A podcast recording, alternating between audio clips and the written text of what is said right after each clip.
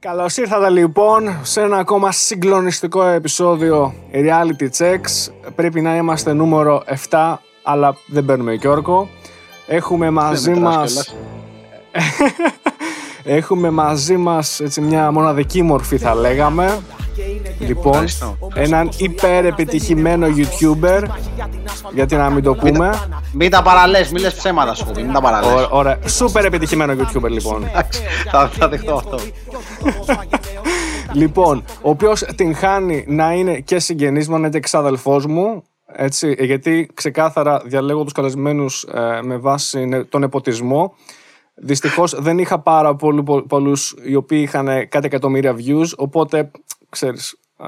Ο Έμινεμ αρνήθηκε. Ναι, ο Έμινεμ σου είπε όχι. Το Drake δεν τον πήγε να είχαμε beef, ρε παιδί μου. πέθανε, ναι. ναι. Ήρθα εγώ. Ε, ο Τούπακ μας άφησε στο Vegas μια βραδιά.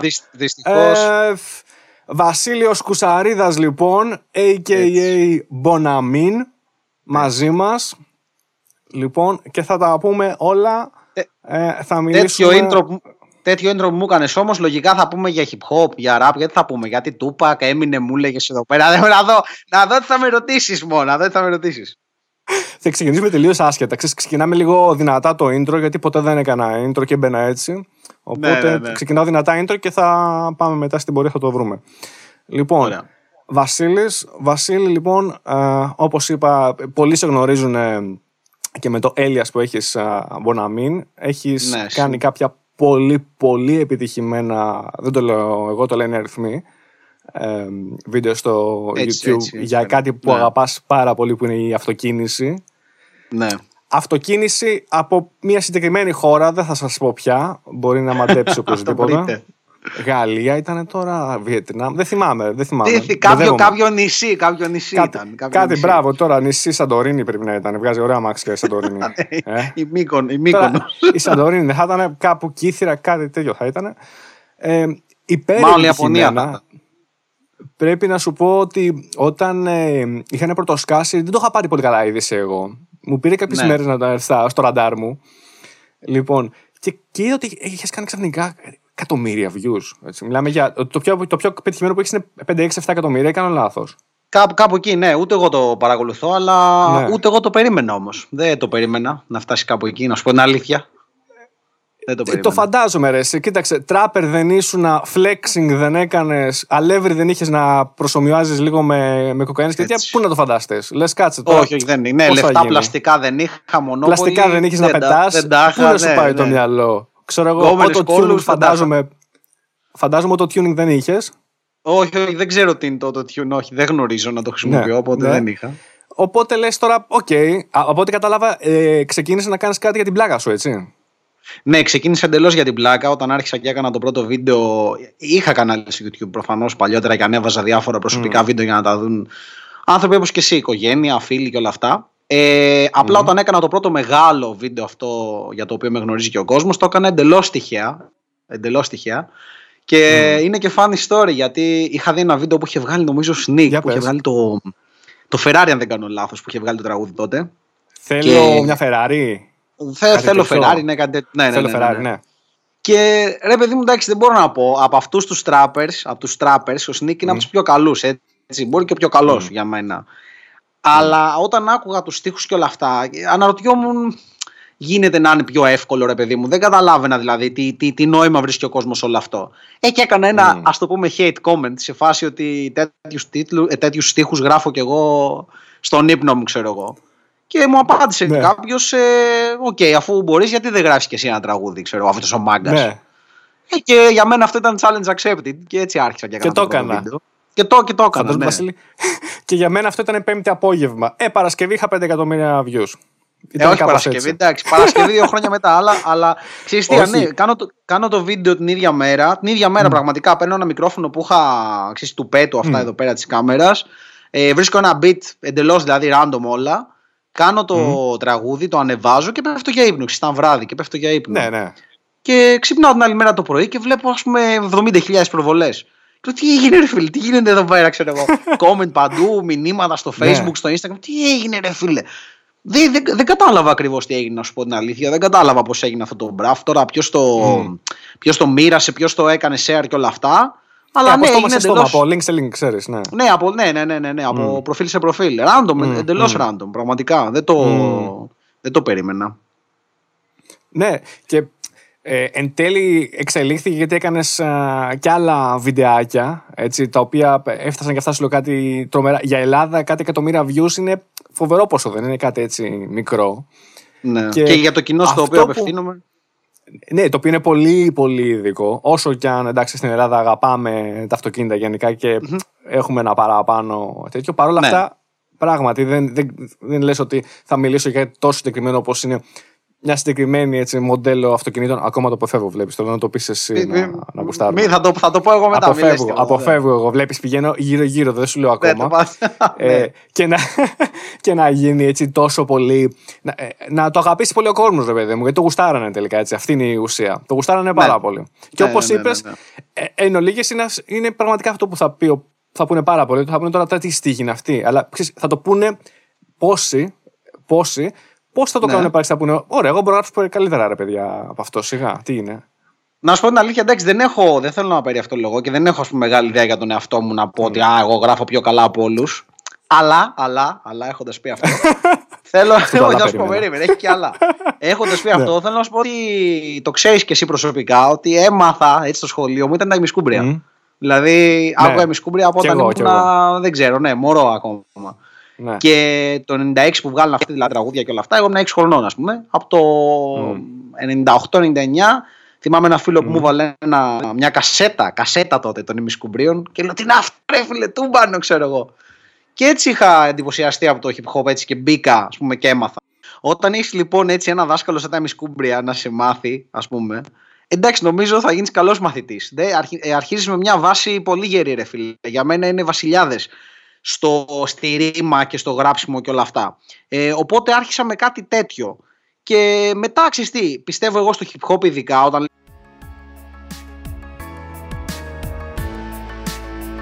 Κάπου σε έχασα λίγο τώρα. Θα σε βρούμε όμως. Μου έλεγε ε, για τα μισκούμπρια και μου έλεγε ότι είναι για σένα οι βασιλιάδες αυτό που κάνανε έτσι, στο hip hop και στους στίχους. Ε, ναι, ναι, ναι. Κοίτα, για... ναι, ναι. Για μένα, για μένα όχι ήταν. Είναι οι βασιλιάδες. Για μένα είναι το top του ελληνικού hip hop. Παρέα, παρέα με άλλα ονόματα. Έτσι δεν λέω ότι είναι μόνο τα ημισκούμπρια. Αλλά είναι στο top. Είναι και ψηλά στην κορυφή. Το χιόνι που δεν λιώνει. Ναι. Τώρα τι γίνεται; Άμα μάθεις από κάτι τόσο δυνατό, ρε φίλε, δεν γίνεται να, να είσαι άσχετος. Θα ξέρεις πολλά πράγματα και πολλά κόλπα, πολλές τεχνικές. Ειδικά εγώ που ξέρω όλα τα τραγούδια απ' έξω, ας πούμε. Οπότε αφού έμαθα από εκεί, μπορεί να πει κανείς ότι έχω μεγάλη δόση μισκουμπρισμού μέσα μου όσον αφορά το στυλ, το, το πώς τα λέω, το κατάλαβες πώς τα γράφω και όλα αυτά. Ε, το, το delivery που πέρα, λέμε και, και το flow. ακούστηκε πριν, πριν το, α, ακριβώς, ναι, το flow, το flow, ναι. ναι. Ε, από, από εκεί και πέρα ξέρεις τι γίνεται όταν γράφεις hip hop για μένα σε ένα τέτοιο είδος μουσικής που πραγματικά έχει πάρα πολλά λόγια και πάρα πολύ μπλα μπλα μέσα παίζει ρόλο αυτό που λες να το πιστεύεις κιόλας, δηλαδή να το αγαπάς, να το νιώθεις. Άμα λες ψέματα, άμα αρχίσω εγώ και μιλάω τώρα δηλαδή για πράγματα που δεν έχω, για λεφτά που δεν έχω και για γυναίκες που δεν έχω, δεν θα βγει τόσο καλό όσο να μιλάω για κάτι που πραγματικά αγαπάω και νιώθω ας πούμε και το, το κάνω δικό μου. Κατάλαβες; Ναι, ναι, ναι, κατάλαβα, κατάλαβα. Οπότε... Ο, ο κόσμος το καταλαβαίνει αυτό δηλαδή, ότι για αυτό το πράγμα που μιλάς ε, το, το, το αγαπάς όντως. Ναι, ναι, ναι. Θέλω, έχω δύο κέρες ερωτήσεις τώρα έτσι, πάνω σε αυτό. Πρώτον, αν θυμάσαι ποια ήταν η πρώτη ημισκουμπριακή κασέτα που είχες ακούσει, αν θυμάσαι καθόλου, ή τι κομμάτι και τον τίτλο; Ξε, ξεκάθαρα. Πες το, πες το, ξεκάθαρα θυμάμαι. Ναι, ναι, ναι. Το πρώτο τραγούδι ever mm. των ημισκουμπρίων που άκουσα και μάλιστα το, δεν το άκουσα πρώτη φορά, το διάβασα ε, άμα θες να, να ακούσεις όλο το story, μου το έφερε ένας φίλος μου στα αγγλικά που έκανα τότε. Πήγαινα Δευτέρα, νομίζω, στα αγγλικά και μου φέρει ένα χαρτί και έλεγε τον κύριο του σπιτιού. Εγώ ναι, είμαι ναι, ο κύριο. Είσαι κακομίρι. Βέβαια, ρε. Θυμάσαι. Και το διάβαζα, ξέρω εγώ. Ναι, και τι είναι αυτό, το λέω. Εγώ νόμιζα ότι το έγραψε ναι. αυτός. Ήταν πιο μεγάλη τάξη. Και έλεγα, πω, πω το φίλο μου, τι έγραψε εδώ ναι, πέρα, ναι. ας πούμε. Και μετά μου λέει, έλα λίγο σπίτι μου και μου βάζει την κασέτα, φίλε, και ακούμε. Και, και λιώσαμε, λιώσαμε εκεί πέρα. Τα ακούσαμε όλα τα κομμάτια. Είμαι, Εντάξει, όλες αυτές οι παλιές, παιδί μου, το βουκολικό εντάξει, τότε και όλα αυτά. Ο κυρίστο που ήταν από τις πιο επικές. Εγώ θυμάμαι, ήμασταν δημοτικό εκδρομή και το τραγουδούσαμε αυτό γαλαρία, ρε, επειδή μου ναι. πηγαίναμε, είσαι κακομύρης, είσαι εξωτικό. Ναι, ναι, ναι. Πε το λίγο, πες το λίγο, πες το λίγο. Θυμήστε το μου. Είσαι εξωτικό. Ε, ε, κάτι με το κεφάλι. Μπάσκετ με τον Γκάλι. Ε, εγώ είμαι ο Είσαι κακομύρης. Ε, να κάνω εγώ ψηδάτη. Ναι, ατάκα τον εμισκουμπρίο ναι. παλιά, ναι. Είναι κλασική, ε; σε, κάθε, σε κάθε κομμάτι μπάσκετ με τον Γκάλι είναι κλασικό. Ναι, ναι, ναι. ναι. ναι. Μπάσκετ με τον Γκάλι. Και εγώ να ναι, πάρω ναι, κλασικά. Ναι, Πολύ κλασικό. Με τον μπάσκετ με τον Γκάλι. Αλλά. Και μπάμιες στο τσουκάλι που το αργότερα. Και μπάμιες στο τσουκάλι. Μπάμιες, λέει. Ε, μπάμιες. Το, το θυμάσαι, το ε, θυμάσαι όλα. Το θυμάμαι, ρε. Το θυμάμαι, ρε. Εγώ, άμα μου βάλεις τώρα, φέρε μου τον ε, Μηθριδάτη και να κάνουμε ποιο θυμάται τους στίχους καλύτερα ε, από το Ο διάβολος κατέβηκε κάτω στο χολαργό. Το τον εφάνετα. Καλά. ναι, καλά. Ναι. Υπεράνετα. Ναι. Για κάποιο λόγο μου έχει εντυπωθεί ποιο... ξέρω, στο ασυνείδητο. Ποιο διάβολο όμως, αυτόν με το Λάντσε ή αυτόν με το Λάντα; Το πρώτο που ήταν με τον Dr. Drees ε, Λάντσα Δέλτα νομίζω. Ναι, Λάντσα ήταν. Και, και το δεύτερο. Όχι το Λάντα, το Λάντα, ψέματα. Έχει βγει δεύτερο που ήταν στο, με, τη, με τη Λόλα ο δίσκος. Έτσι. Ναι, ναι, ναι. Και όλα από τη φωτιά ποιος θα τη βγάλει; Και παρακαλάνε, ναι. παρακαλάνε οι μισκούμπρε να βγει και τρίτος διάβολος. Αλλά δεν το βλέπω. Δε, Δυστυχώς δεν. Δεν βλέπω να βγαίνει. Παρακα... Ναι, παρακαλάμε. Ο δόκτορα ο δόκτορας Οδρή έχει φύγει νομίζω. Έχει ψηλό. Έχει κάνει παύση στη σκηνή, αν δεν κάνω ναι, λάθος. Ναι, το ξέρεις ότι είναι όντως γιατρός, έτσι. Ψυχολόγος δεν είναι; Ναι, ναι, ναι, ναι. Ψυχολόγος. Γιατί θυμάμαι ότι τα, τα σκετσάκια που κάνανε ναι, τα ναι, σκετσάκια ναι. που κάνανε έλεγανε φίλε και γιατρέ μας. Φίλε γιατρέ μας. Μας ανακουφίξατε. Ναι. Μας ανακουφίξατε. Ναι, Ήταν ναι, ψυχανάλυση τους έκανε και καλά. καλά Μισκουμπριακή ναι, ανάλυση. Απίστευτος ο Ντρίζ, φίλε, απίστευτος. Απίστευτος. Και πραγματικά κάθε φορά. Καλά και του Ντρίζ αλλά και τα εμισκούμπρια κάθε φορά που ακούσει, ειδικά παλιότερα που εντάξει μην, μην κοροϊδευόμαστε τώρα, δεν είμαι και κανένας μπαμπινιώτης. Ε, ούτε φωτεινός mm. παντογνώστης. Κάθε φορά που άκουγα ένα τραγούδι μισκουμπρίων, και, και τώρα δηλαδή ακούω, και λέω, ναι, ναι. τι λέει ρε φίλε εδώ πέρα, δεν, κατα... δεν καταλάβαινα. Και έβρινα στο Google, τι είναι αυτά που γράφει. Κατάλαβες; Ναι, ναι. Κάθε, έχουν δηλαδή... φοβερά references. Ε, φοβερά έχουν references σε πράγματα που σε αναγκάζουν τον γκουγκλάρι. Να δεις τι είναι αυτό. Ναι, ναι, ναι. Ή ένα όνομα καλλιτέχνη ενός οτιδήποτε. Ακριβώς. Ειδικά είναι, και της εποχής είναι... τους. Που τώρα, άμα ένας mm. πιτσιρικάς ακούσει και είναι ας πούμε 16 χρονών σήμερα, δηλαδή θα ακούει πράγματα τα οποία δεν θα ξέρει από τότε, ας πούμε, που ήταν διασημότητες τότε και όλα αυτά, κατάλαβες. Δεν θα ξέρει τι ακούει. Θα λέει τι είναι αυτός και ποιος είναι αυτός. Κατάλαβες. Θυμάμαι, ε, το είχαμε αναφέρει και πρόσφατα σε, ήρθε σε μια συζήτηση που μιλούσαμε ε, με το παιδί που, με τον ηχολήπτη που, που έχω για το, ναι. ένα κομμάτι που λεγόταν τηλεθρύλινο στη λεκλάμα και στη μέση ρεκλάμα. Ναι, και στη μέση ρεκλάμα. Ναι, ναι, ναι. Μπράβο. Γιατί τηλεόραση... σατήριζε πολλοί εκπομπές με, με Ανδρέα Μικρούτσικο που τώρα ναι. ποιος θα τον ξέρει άμα είναι πιτσυρικά στο 17 χρόνο, 15, έτσι. Δυστυχώς. Λοιπόν. Τον ξέρει, τον ξέρει. Δεν έπαιξε πρόσφατα στο, στο Big Brother. Ε; Ήταν, νομίζω ήταν Πότε, ξανά. Ρε; Το τελευταίο. Ναι, στο, στο πρώτο εγώ θυμάμαι, του 2000 ας πούμε. Όχι φίλε, όχι φίλε, δεν, δεν είσαι μέσα στα πράγματα. Στο τελευταίο Big Brother τώρα που κάνανε. Ναι, έχεις χάσει επεισόδια. Στο τελευταίο Big Brother που κάναν τώρα, ας πούμε. Δεν θυμάμαι αν είναι στον Αντένα, δεν ξέρω σε ποιο κανάλι. Ε, στο Sky, στο Sky νομίζω ήταν, στο Sky, αν δεν κάνω λάθος. Ε, είχαν ξανά τον Ανδρέα Μικρούτσικο, φίλε. Σαν σαν ναι. συμπαρουσιαστή. Δεν ήταν ο. Ναι, ναι, ναι. Αν δεν κάνω λάθος δηλαδή, από τα πρώτα mm. δύο επεισόδια που είχα δει και μετά το έκλεισα. Κάτι τέτοιο είχα δει. δεν, έχω, δεν βλέπω και τηλεόραση τα τελευταία 7-10 χρόνια. Έχω χάσει λίγο επαφή. Ούτε εγώ, αλλά είμαι λίγο παίζουν στο σπίτι τηλεόραση από του από τους υπόλοιπους εδώ. Κατάλαβα. Στο background κλασικά να παίζει κάτι. Στο background ακριβώς παίζουν. Εγώ ακούω δυστυχώς ή ευτυχώς βασικά. Ακούω podcast πλέον τα τελευταία χρόνια στο background. Και γι' αυτό και ειδικά τώρα απ' έξω συνήθως από Αμερική, οπότε ε, ακούω για, άλλα, για άλλη θεματολογία. αλλά για να το. Ναι, ναι, ναι. εντάξει, για μένα, για τα δικά μου ενδιαφέροντα, αλλά φαντάζομαι και για. και όχι μόνο. Αλλά για να το κλείσουμε λίγο έτσι αυτό, καλά, αν και για τα εμείς τώρα μπορούμε να μιλάμε για ώρες. Ναι. Για να σου πω. Δεν, δεν, αλλά αυτό που θέλω να σου πω είναι ότι, OK, okay, ήταν όλοι οι καλλιτέχνες, ξέρεις, έχουν ε, κάποιες επιρροές. Ναι, Ακόμα και ναι. τα Ημίζ, άμα ρωτήσει, είχαν κάποια ακούσματα. Ή ναι. αντίθετα, άσχετα ε, σε όλα τα είδη μουσικής, καλλιτέχνες, όλοι είχαν ακούσματα, είχαν επιρροές κτλ. Το θέμα είναι ότι εσύ με το δικό σου στίχο ε, το έκανες δικό σου αυτό. Καταλαβέ. Δεν ναι, έκανε. Ναι.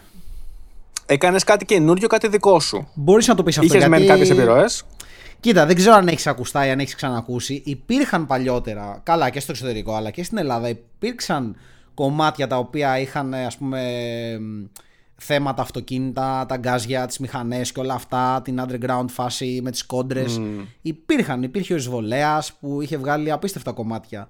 Ε, δεν λέω ότι δεν υπήρχαν. Απλά δεν υπήρχε κάτι τέτοιο ε, τώρα, έτσι φρέσκο. Τι γίνεται, και τώρα υπάρχουν ε, αμάξια λέω, και τώρα που υπάρχουν κομμάτια που μιλάνε για αμάξια και rappers που λένε ξέρω εγώ για Mercedes και για εκείνο και για αυτό και για Ferrari και ιστορίες αλλά συνήθως μιλάνε για τα αμάξια όπως θα μιλούσες για ένα Rolex και καλά. Ότι α, κοίτα, έχω Ferrari. Α, κοίτα, έχω Mercedes και το τυγκάρω μέσα κόκα, ας πούμε. Εγώ δεν μιλάω γι' αυτό. Εγώ μιλάω για την αγάπη για το ίδιο το αμάξι και για το ίδιο, ας πούμε, το, για την ίδια την εμπειρία που θα νιώσεις από το εκάστοτε αμάξι, εταιρεία, χώρα, προέλευσης και όλα αυτά. Δεν έχει σημασία τι μιλάω κάθε, για, για ποιο πράγμα μιλάω κάθε φορά.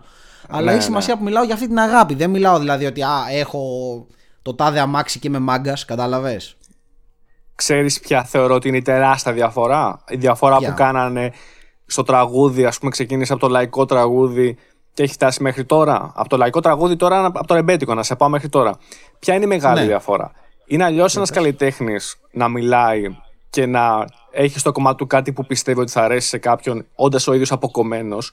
Και είναι ναι. διαφορετικό εσύ που επί της ουσίας ε, μιλάς για κάτι που ο καθένας ενδεχομένως έχεις στα χέρια του αυτή τη στιγμή. Οπότε τον αφορά άμεσα. Δεν είναι για μία Ferrari, για ένα supercar, για, κάτι, για την θεογκόμενα που θέλαμε όλοι να έχουμε. Ακριβώς. Είναι για αυτό που έχεις τώρα στα χέρια σου και πόσο γουστάρεις να το παίρνεις και να οδηγάς και να κάνεις τη φάση έτσι, σου. Έτσι. Μιλάει για γήινα ανθρώπινα πράγματα. Μπράβο, ρε παιδί μου. Είναι αυτό. Είναι όπως όπως ο Κατζατζίδης μιλούσε, ας πούμε, ξέρω εγώ, και άλλοι που τον ακούγανε και ήταν εργάτες, ας πούμε, οτιδήποτε, ή ήταν φτωχοί, είτε είχαν προβλήματα ή βάσανα. Τους ακουμπούσε αυτό. Οπότε Ακριβώς. κατευθείαν κάνουν relate που λέμε και, και στο χωριό μας. Ταυτίζεται Έτσι. ο Ακροατής. Ναι. Ακριβώς. Ακριβώς. Και ο αντίστοιχα και ο άλλος που άκουγε κάποιον ο οποίος μιλούσε με πολύ πάθος για κάτι το οποίο και ο ίδιος είχε έξω στο, στο, στο πεζοδρόμιο του και, και γούσταρε να το παίρνει και να κάνει τις βόλτες του ή να κάνει και τις τρέλες του, αν θέλεις. Ναι. Οι πιο πιτσερικάδε ή και Έτσι, πιο ακριβώς. μεγάλοι πιτσερικάδε. Ε, βρήκε κάποιον ο οποίος το, το εξέφραζε αυτό. Ακριβώς. Βασικά δεν δεν θα μπορούσα να το θέσω πιο, πιο σωστά. Ακριβώς όπως το είπες. Εγώ αυτό καταλαβαίνω. Ναι. Ε, έτσι Η ουσία είναι, έτσι πια... είναι.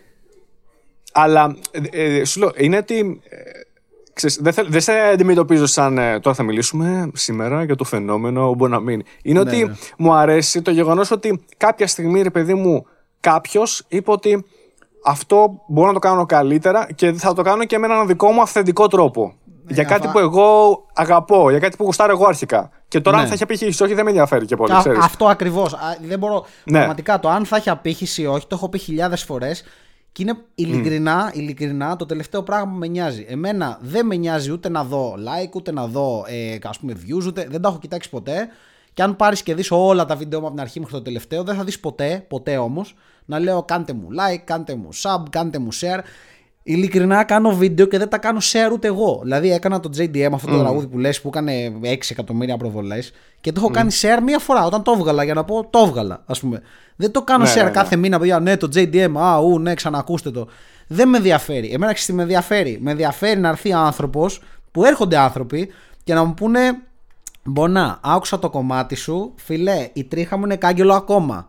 Δηλαδή, σε ένιωσα, κατάλαβα τι είπες, κατάλαβες. Και όταν τα ακούς αυτό, όταν Ακριβώς. έρχονται άτομα, δηλαδή σε μένα πούμε, για μένα εμένα τίποτα, έτσι, δεν, δεν, είναι, δεν είμαι κάτι. Όταν έρχονται άτομα και σε πιάνουν να βγάλουν μια φωτογραφία αγκαλιά και τρέμουν τα χέρια τους. Ξέρεις πόσο σημαντικό αυτό είναι για μένα. Δηλαδή, δεν μπορεί να φανταστείς. Τι, τι, να το κάνω εγώ το ένα view παραπάνω, όταν ο άλλος ρε φίλε ακούει και, και, και ταράσεται ο εσωτερικός του κόσμος, κατάλαβες. Θα μου πεις, Μα γίνεται αυτό Βέβαια. με ένα αμάξι. Γίνεται, ρε φίλε. Γίνεται. Και είναι περίεργο, αλλά γίνεται. Δηλαδή, ταυτίζεται ο άλλος τόσο πολύ με αυτό που λες και το πιστεύει και το αγαπάει και αυτός τόσο πολύ, που φίλε είναι σαν να ακούει, τι να σου πω τώρα, να μιλάνε για τη, για τη μάνα του, ξέρω εγώ, τόσο πολύ. Δηλαδή, τρελαίνω. Ακριβώς. Ακριβώς. Και δεν είναι, δεν είναι το ένα αυτοκίνητο. Με, με πολλά πράγματα μπορείς να, να αντλήσεις συναισθήματα από αυτά, ξέρεις. Γιατί συνήθως δεν είναι η λαμαρίνα, δεν είναι ας πούμε το, το τιμόνι, δεν είναι το κάθισμα είναι αυτά που συνδέεσαι εσύ συναισθηματικά τις στιγμές που έχεις περάσει εκεί μέσα. Κατάλαβες; Ακριβώς. Ναι, ναι, ναι, ναι, ναι. Δεν είναι το, αυτό καθ' αυτό το αντικείμενο που λες με το αυτοκίνητο. Όχι, είναι οι στιγμές που έχω περάσει με το αυτοκίνητο. Ακριβώς. Που ακριβώς. σε συγκινούν τελικά, κατάλαβες; Ναι, ναι, ναι, ναι, ναι. Οπότε, και από τη στιγμή που. και εμεί ζούμε στην Ελλάδα, ξέρεις. Δεν ζούμε, ας πούμε, σε μια χώρα. Δεν ζούμε στη Σουηδία, ούτε στην Ολλανδία που είναι ο καθένας με το ποδήλατο ή έχει τους άπειρο χώρο να κάνει τον περίπατό του και τη βόλτα του ή να κάνει το οτιδήποτε. Ή έχει φοβερά μέσα μεταφοράς που όλα πηγαίνουν ρολόι. Ναι. Εμείς, καλό ή κακό, στο αυτοκίνητο το έχουμε δεύτερη φύση μας. Ναι, ναι, δε, δεύτερα, δεύτερο σετ πόδια. Ναι, ισχύει. Ισχύει. Πραγματικά. Γιατί, γιατί εντάξει, για πολλούς λόγους, είτε και στην επαρχία είτε και στις πόλεις υπάρχουν δυσκολίες στις μετακινήσεις. Οπότε όλοι έχουν ένα αυτοκίνητο. Δεν γίνεται Λίγο πολύ. Ναι, οι διαφορετικά. οικογένειες πλέον έχουν τρία άτομα, τέσσερα αυτοκίνητα. Είναι στάνταρ αυτό. Δεν είναι, Μπράβο, δηλαδή, μπράβο, μπράβο. Στην Ελλάδα, ειδικά δεν ξέρω γιατί γίνεται, αλλά έχουμε πάρα πολλά αυτοκίνητα. Ναι. Ισχύει. Μπορώ να, μπορώ να το αναλύσουμε γιατί γίνεται, αλλά εντάξει. Λοιπόν, Μπορώ να άστο. αναλύσουμε αυτό είναι πολλά μια άλλη θέματα. συζήτηση. Ναι, ναι, ναι, ναι. Πολλά θέματα, αλλά δεν θα πιάσουμε αυτό.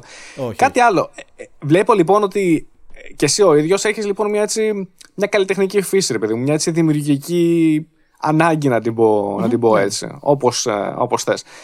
Είχες από μικρός, ή μάλλον ανακάλυψε κάποια στιγμή ότι είχες κάποιο ταλέντο στο γράψιμο ή στους στίχους; Όχι, όχι, στο γράψιμο δεν είχα ανακαλύψει κάποιο ταλέντο. Δεν είχα προσπαθήσει ποτέ να γράψω κάτι, ούτε, ούτε πεζό κείμενο δηλαδή.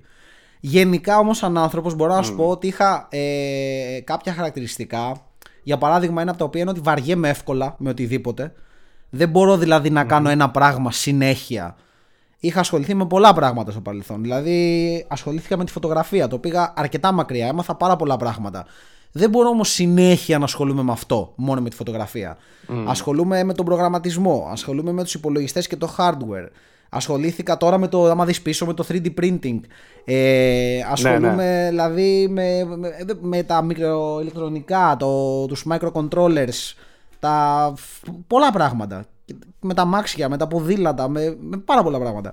Ε, με home cinema εδώ, audio, video και όλα αυτά. Μου αρέσουν τρελά να κάνω τέτοια πράγματα, να μαθαίνω καινούργια πράγματα.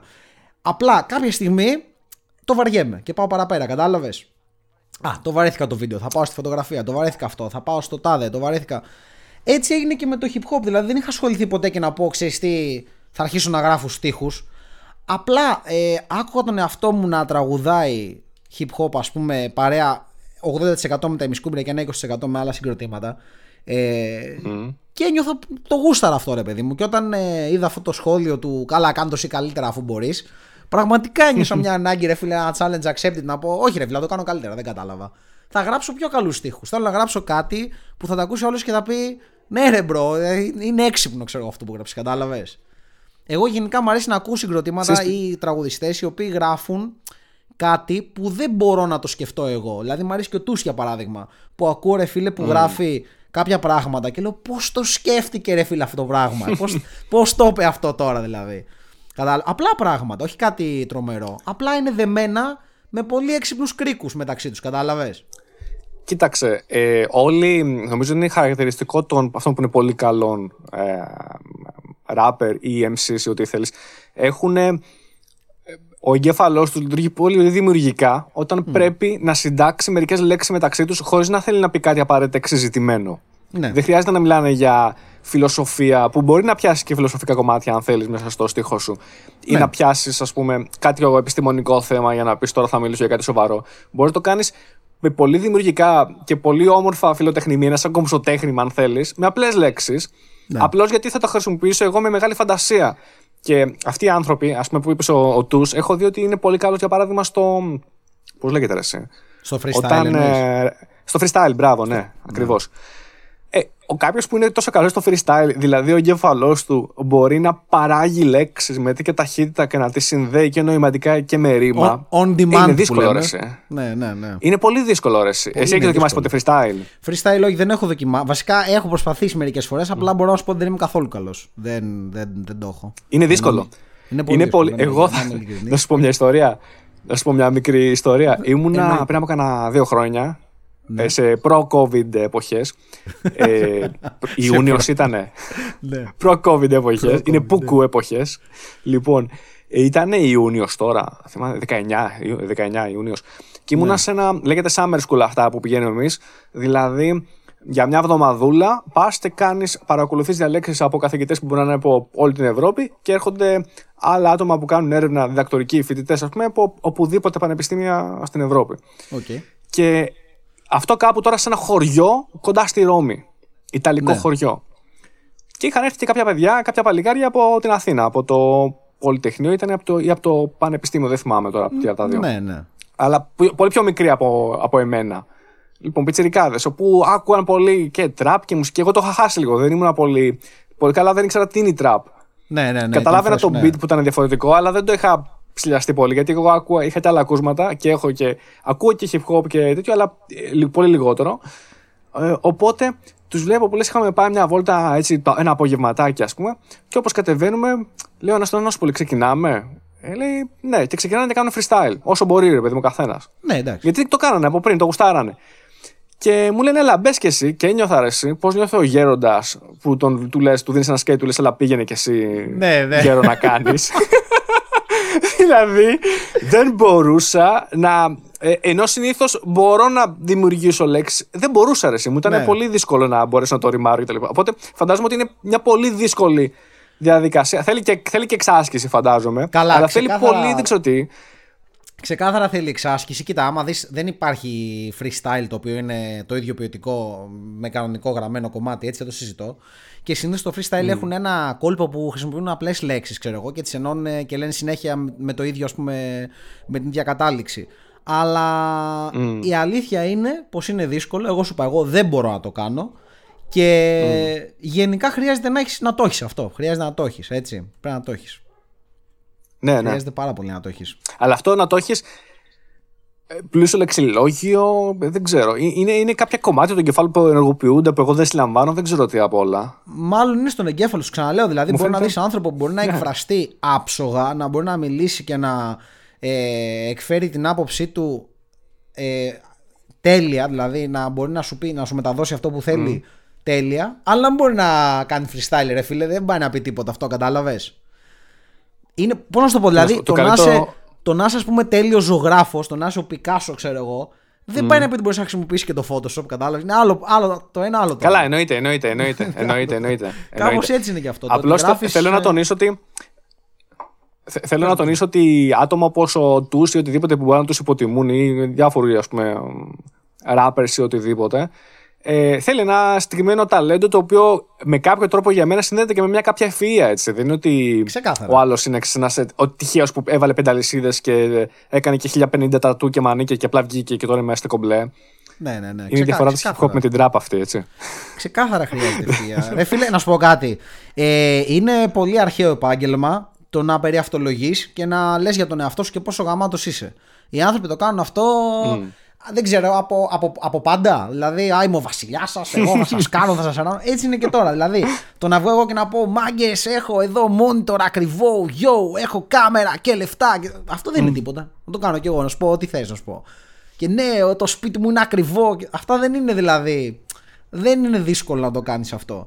Το θέμα σου λέω είναι να πεις για μένα ξυπνιό το πιο δύσκολο πράγμα.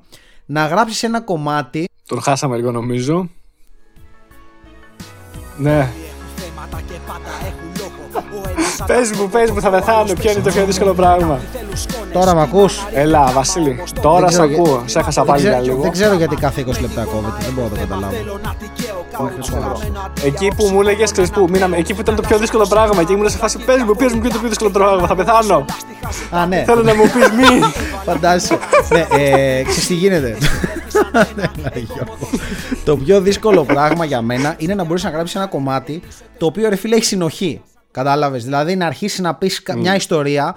Σήμερα πήγα στο σούπερ μάρκετ, μπήκα μέσα, ψώνισα, πήρα ντομάτες, ξέρω εγώ, πήγα στο ταμείο, πλήρωσα, πήγα σπίτι, τις έφτιαξα, τις έφαγα.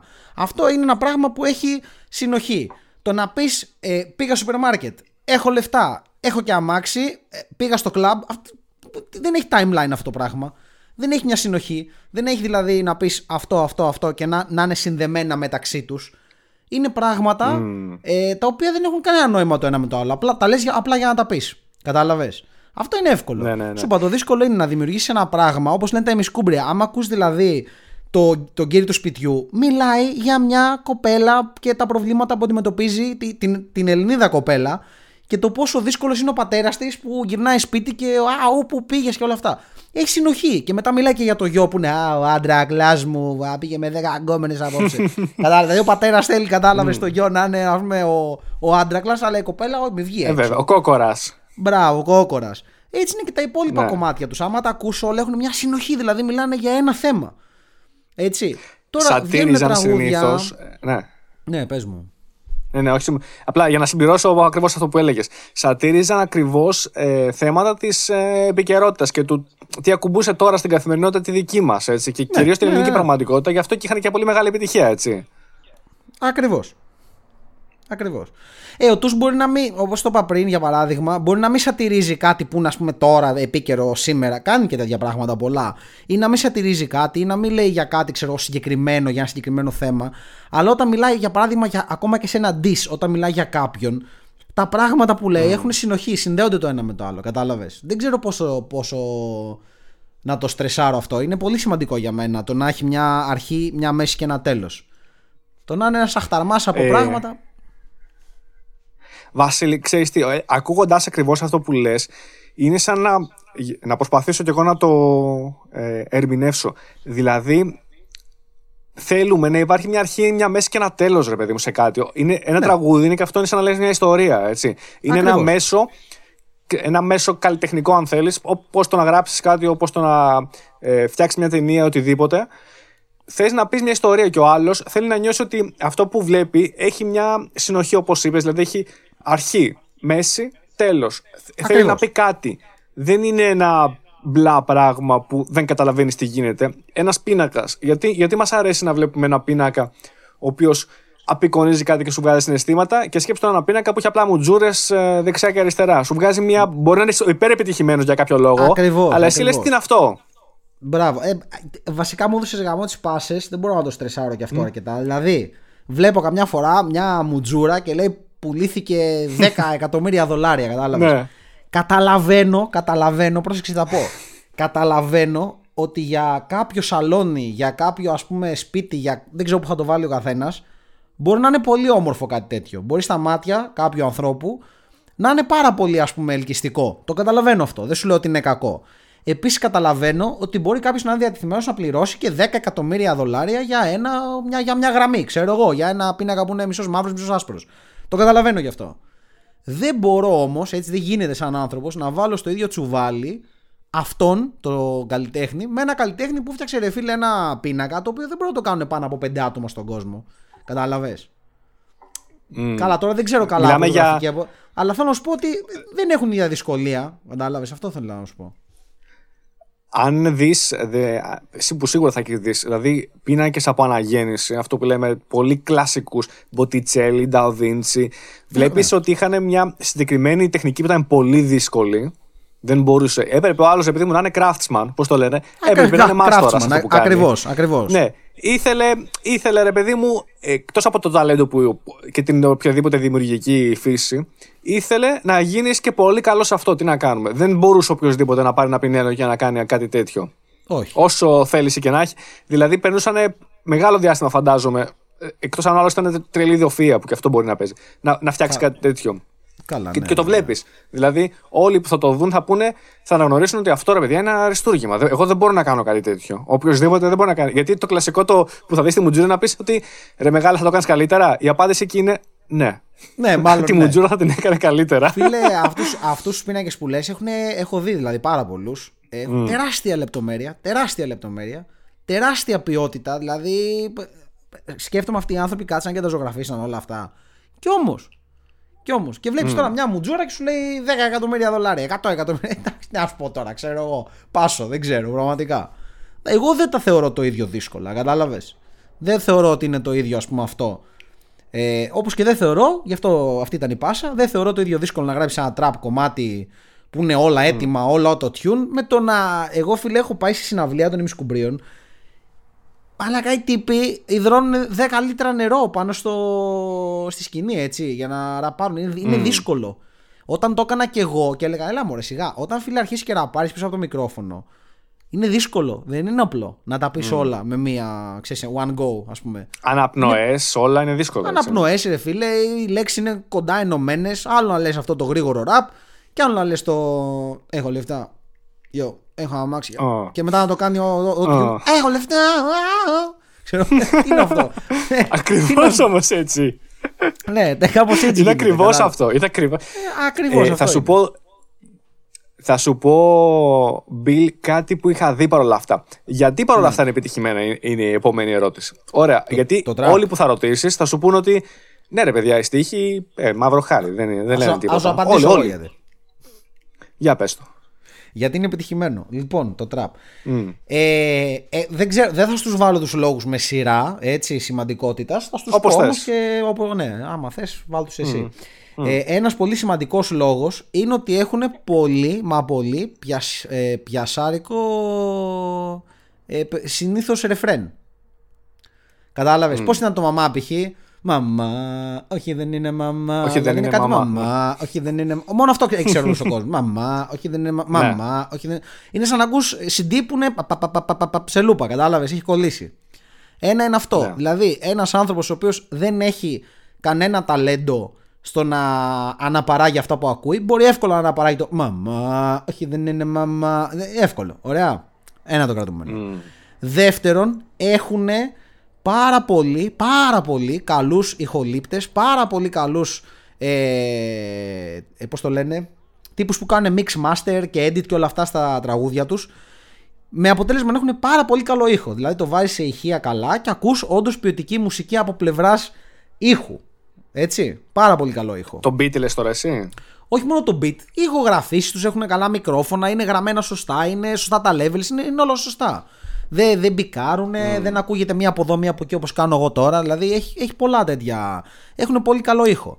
Ε, μετά έχουν εντάξει, δεν ξέρω αν τα πληρώνουν και όλα αυτά, αλλά έχουν και πολύ καλά βίντεο, ρε φίλε. Δηλαδή βάζουν μέσα στα βίντεο ωραία κορίτσια, βάζουν ωραία αμάξια, βάζουν ωραία σπίτια. Που, εντάξει, ε, καταλαβαίνω ότι κάποιος μπορεί να γουστάρει να τα βλέπει αυτά. Μπορεί να ταυτίζεται κιόλας και να λέει Α, κοίτα, μπορώ κι εγώ, ρε παιδί μου, κάποια στιγμή να έχω ένα σπίτι γεμάτο σακούλες, ε, σκόνες και τέτοια. Κατάλαβες, δεν ξέρω. Πάντως έχουν αυτό. Δηλαδή τα βλέπει ο κόσμος και έχουν το χολιγουδιανό το, το βίντεο, ρε παιδί μου, που είναι πολύ καλό. Ενώ ο καλός, ο δυνατός ο ράπερ μπορεί να δεις να κάνει ένα βίντεο σε μια σκουπιδιάρα δίπλα. Α πούμε, δε... ναι, χωρίς ναι. κανένα σετ και με μια κάμη με το κινητό, ας πούμε, ξέρω εγώ. Ε, αυτά τα τρία νομίζω είναι τα πιο σημαντικά που έχουν, που είναι πιασάρικο, ρε παιδί μου, το, το θυμάσαι εύκολα. Καλό beat, καλή μουσική, καλό ήχο γενικά και καλά βίντεο. Εντάξει, και μετά έχουν και τεράστιο, mm. και τεράστιο πρόμο ε, έχει πέσει και το γούστο του κόσμου νομίζω. Ακούει πιο. Δεν ξέρω. Έχει πέσει λίγο. Θα σου πω, ε, πιστεύω ότι το beat, εγώ εκεί το, το βλέπω. Εκεί θα εστιάσω. Ότι ο ήχος είναι κάτι πολύ πιασάρικο, ρε παιδί μου. Δηλαδή, ναι. και έβλεπα ένα βίντεο που το ανέλυε λίγο πιο επιστημονικά αυτό ε, και έλεγε ότι ο τρόπος που ακούς ε, αυτό το beat που είναι πολύ κλασικό, το έκανε και πολύ παραστατικά ο Snoop Dogg σε ένα βίντεο που το κοροϊδεύε λέει σε λίγο όλα τα τραγουδιά. Μπράβο. Μπράβο. Θα ακούγονται όλα έτσι λέει σε λίγο, θα καταλήξουν. Εγώ λέει δεν έχω αυτό το flow, έλεγε και ο Snoop Dogg είναι πολύ πιο chill τύπος, τον έχεις τσεκάρει τι πώς είναι. Ναι, καλά, εντάξει, όλα, όλα. Καμία σχέση. Καμία σχέση. D-O-double-G. Και το. Μπράβο, και το, και το κορόιδε αυτό. Και ο Eminem το έκανε Dis και μάλιστα ναι. έκανε και κάποια κομμάτια σε αυτό το στυλ για να δείξω ότι και εγώ μπορώ να το κάνω, δεν είναι κάτι. Δεν μου λέει κάτι αυτό. Οι υπόλοιποι όμως έχετε ξέρω, ghost writers και γράφει, σας γράφουν τους τοίχου, εγώ τους γράφω μόνος μου. Ναι. Ε, Τέλος πάντων.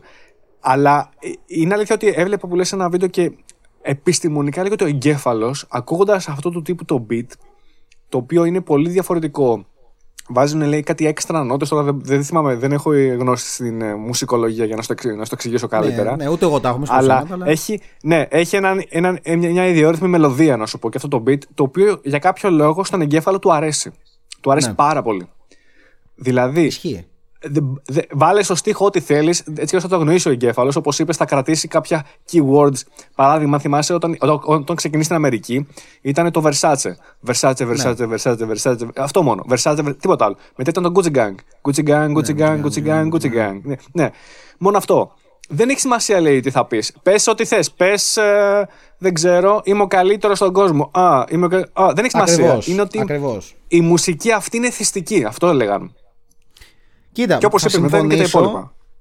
Θα συμφωνήσω, δεν σου λέω, δεν θα διαφωνήσω, θα συμφωνήσω. Δεν ξέρω ούτε εγώ την επιστήμη της μουσικής για να σου πω και ποιες νότες ας πούμε ακούει ο άνθρωπος και τρελαίνεται. Θα συμφωνήσω όμως και θα σου πω ότι εγώ μπορώ να το παρομοιάσω, να το παρομοιάσω όπως είναι το junk food ας πούμε με το φρέσκο καλό φαγητό της mm. γιαγιάς από το χωριό. Το junk food ρε φίλε δεν είναι καθόλου το ίδιο θρεπτικό και υγιεινό και όλα αυτά αλλά είναι γενετικά κατασκευασμένο για να είναι νόστιμο. Είναι φτιαγμένο δηλαδή από επιστήμονες για να είναι νόστιμο. Να το φας και να πεις: Ω, μπέργκερ, ξέρω τούμπανο. Εντάξει, αυτό δεν θα είναι σαν τον ναι. κόκορα που είχε γεια στο χωριό έτσι και λέει: Πάπα, η πέτσα βγάζω τώρα να πούμε και. Ε, Εκείνος όμως ο κόκορας, ρε φίλε, είναι θρεπτικός και είναι τούμπανο και τρώει χορταράκι και τι τρώει, ξέρω εγώ, ναι, ναι. δεν ξέρω τι τρώει στο χωριό. Ε, έτσι είναι για αυτά τα τραγούδια. Συμφωνώ. Ε, εγώ να σου πω την αλήθεια, όταν ακούω ε, τραγούδια τραπ, όταν τα βάζω και παίζουν, ξέρω εγώ, για να δω τι καινούργιο βγήκε, δεν μπορώ να σου πω ότι τα ακούω και λέω, Ω φίλε, βγάλει τα ακουστικά, θα κάνω εμετό. Είναι πραγματικά απολαυστικά να τα ακούς. Ε, το πιστεύω αυτό. Απλά δεν, σου λέω, δεν μπορώ να ακούσω επειδή η trap μουσική ουσιαστικά είναι μια εξέλιξη της hip hop, είναι hip hop, είναι η rap, έτσι το λένε αυτοί ξέρω εγώ, έτσι, hip hop το λένε ακόμα, είναι νέα hip hop. Ε, δεν μπορώ να ακούσω ρε φίλε hip hop που έχει βασικό συστατικό τους στίχους χωρίς στίχους. Είναι σαν να βγει μια νέα new era, ας πούμε, μακαρονάδα με, με κοιμά και να, ο κοιμάς να μην είναι καλός. Όσο και καλά να τα μακαρόνια, εγώ τρώω μακαρόνια με κοιμά για τον κοιμά. Δεν τρώω για τα μακαρόνια. Κατάλαβε. Εκεί το κλειδί είναι εσύ. Οι ναι. περισσότεροι. Δεν θα, πόσου άμα ρωτήσεις, θα σου λένε. Ναι, εμένα που λες, ε, στα κομμάτια που ακούω, μου αρέσει πάρα πολύ να προσέχω το στίχο και να τον ναι. ψάχνω μετά. Γιατί από πολλά κομμάτια έχω βρει πράγματα, έχω ανακαλύψει. Όπως είπαμε, καλή ώρα με τα μισκούμπρια. Έτσι. Ε, έβρισκα πράγματα και μάθαινα πράγματα, ναι, επειδή γκούγκλαρα πράγματα. Γκούγκλαρα. Δεν είχαμε Google. Το ψάχνα πράγματα για κάτι που είπαν και λέω τι είναι αυτό; Ναι. Τώρα θα σου πω τώρα θυμάμαι πολύ χαρακτηριστικά το Nocturne του Σοπέν. Κάπου λέγανε. Δεν θυμάμαι πού σε ποιο ναι. κομμάτι και γιατί. Στο... Ναι. Και λέω τι είναι για το Nocturne Και το έβαλα να το ακούσω. Σε καινούργιο είναι. Στη, στην και... νομίζω. Ναι. Ναι, ναι, ναι, μπορεί, ναι. μπορεί, μπορεί. Έχεις δίκιο, έχεις δίκιο. Και καλά, τώρα το, το, το ξέρω από πριν. Απλώς τώρα σου είπα, μου έχει δημιουργηθεί έτσι στη, στη μνήμη ότι κάπου ήταν. Ε, ναι, Μήπως ναι. ήταν κάτι άλλο. Ποιο ήταν αυτό εσύ με την ε, Μέτζελογιαγιά που έλεγε Δεν είναι αυτό. Βάζανε τα ράπια, τα, τα και δεν βάζουν σοπέν. Τι ήταν το, ε, το εγγόνι βίεση γιαγιά. Mm. Μπράβο. Αντί για τον Μπετόβεν λέει. Μπράβο. Ναι, το θυμάσαι. Μπράβο. Το θυμάσαι. Αντί για τον Μπετόβεν, λέει... αντί για το... κάποιον άλλον. Δεν έλεγε Σοπέν εκεί. Μου βάζουν, λέει, για παράδειγμα το Mr. Loverman, κάτι τέτοιο. Κάτι... το Mr. του διαβόλου. Μου βάζουν λέει, αυτά τα ράπια που τραντάζονται τα ράφια, κάτι ναι. τέτοιο έλεγε. Ναι. Εγκόνι βίες γιαγιάς φίλε, που ράπαρε γιαγιά. Εγώ είμαι γιαγιά. Ναι. του, του, του, ε. πέκερ με, του πέκερ με μετζέλου και εγώ ναι. τους αγριανθρώπου στο σπίτι δεν τους θέλω. Δεν τους θέλω. γιατί ακούω αντίκ και όχι αυτά τα ράπια που όταν μου τα βάζουν τα τραντάζονται τα ράφια. Ράφια. Αυτό το μυθριδάκι. Αντίκ. ναι, ναι. Ο Αντίκ, μπράβο. Επίσης, ε, ας πούμε που είναι πολύ παλιός μουσικός, δεν ξέρω ποια δεκαετίας. Ε, πολύ παλιό. Μάντρα του Αντίκ υπήρχε. Αυτός είναι ή έλεγε Αντίκ, τους Αντίκ. Αντίκ, όχι, Ατίκ. Ατίκ, είμαι σίγουρος. Ατίκ, Ατίκ. Υπήρχε, είναι εγώ σου λέω, μουσικός. Ακόμα δεν τα ξέρω όλα από αυτά που λέμε. Λες δεν εννοούσε Αντίκ ε, Παπαρίζου. Τι ξέρω, δεν ξέρω, for μπορεί. μπορεί δεν ήταν πριν το, τους Αντίκ το κομμάτι. Το λέει και σε ένα άλλο τραγούδι στη... στο Greek Lover νομίζω. Που λέει, yes, το Greek Lover είναι Do you know Antique? No, are you crazy? Here I'm in peak. Baby, are you hungry? Εδώ είναι κορυφή. λοιπόν, μετά πρέπει να κάνουμε. Listen because I'm going into the roast. Λοιπόν, πάμε στο ψητό Listen to the man. Do you think we have the lowers for fun? Καλά, αυτό θα μπορούσα να το κάνω όλη μέρα έτσι, άνετα. Ναι, άνετα. Όλη μέρα, όλη μέρα. Πολλούς άτομα σκουμπριά, ρε φίλε. Που λέει για το, για το παπί του, τον The Duck, έχει κάτι την εξάτμα. You will be my Vicky Vale and I will be your, Batman. Γαμάτο ρε φίλε. Batman, νομίζω Batman, δηλαδή χωρίς το N, το κόβουν και δεν ναι, κάνουν τα δικά τους τα μισκουμπριακά. Το κάνουν πάντα αυτό. Μια Κυριακή απόγευμα που έπαιζα ένα live, την είδα από κάτω να μου χαμογελάει. το κάνουν πάρα πολύ αυτό. Είναι τρελό δηλαδή συνέχεια. Λεξιπλάστες, τρελή έτσι. Και αυτή η λεξιπλάσια ναι, ναι, ναι. είναι σου λέω για μένα, για μένα είναι τύπου ευφυία, ρε παιδί μου. Δεν μπορεί να είναι τόσο πολύ λεξιπλάστες. Ναι. Είναι ένα ταλέντο ειδικό, ρε παιδί μου. Κάποια περιοχή του κεφάλου ενεργοποιείται, δεν ξέρω πώς να το εξηγήσω. Δεν το έχω ψάξει ποτέ. Να θα, ρωτήσουμε θα ρωτήσουμε το Μεθριδάτη. Ο Μεθριδάτη είναι ο μάστερ. Θα ρωτήσουμε τον δόκτωρα.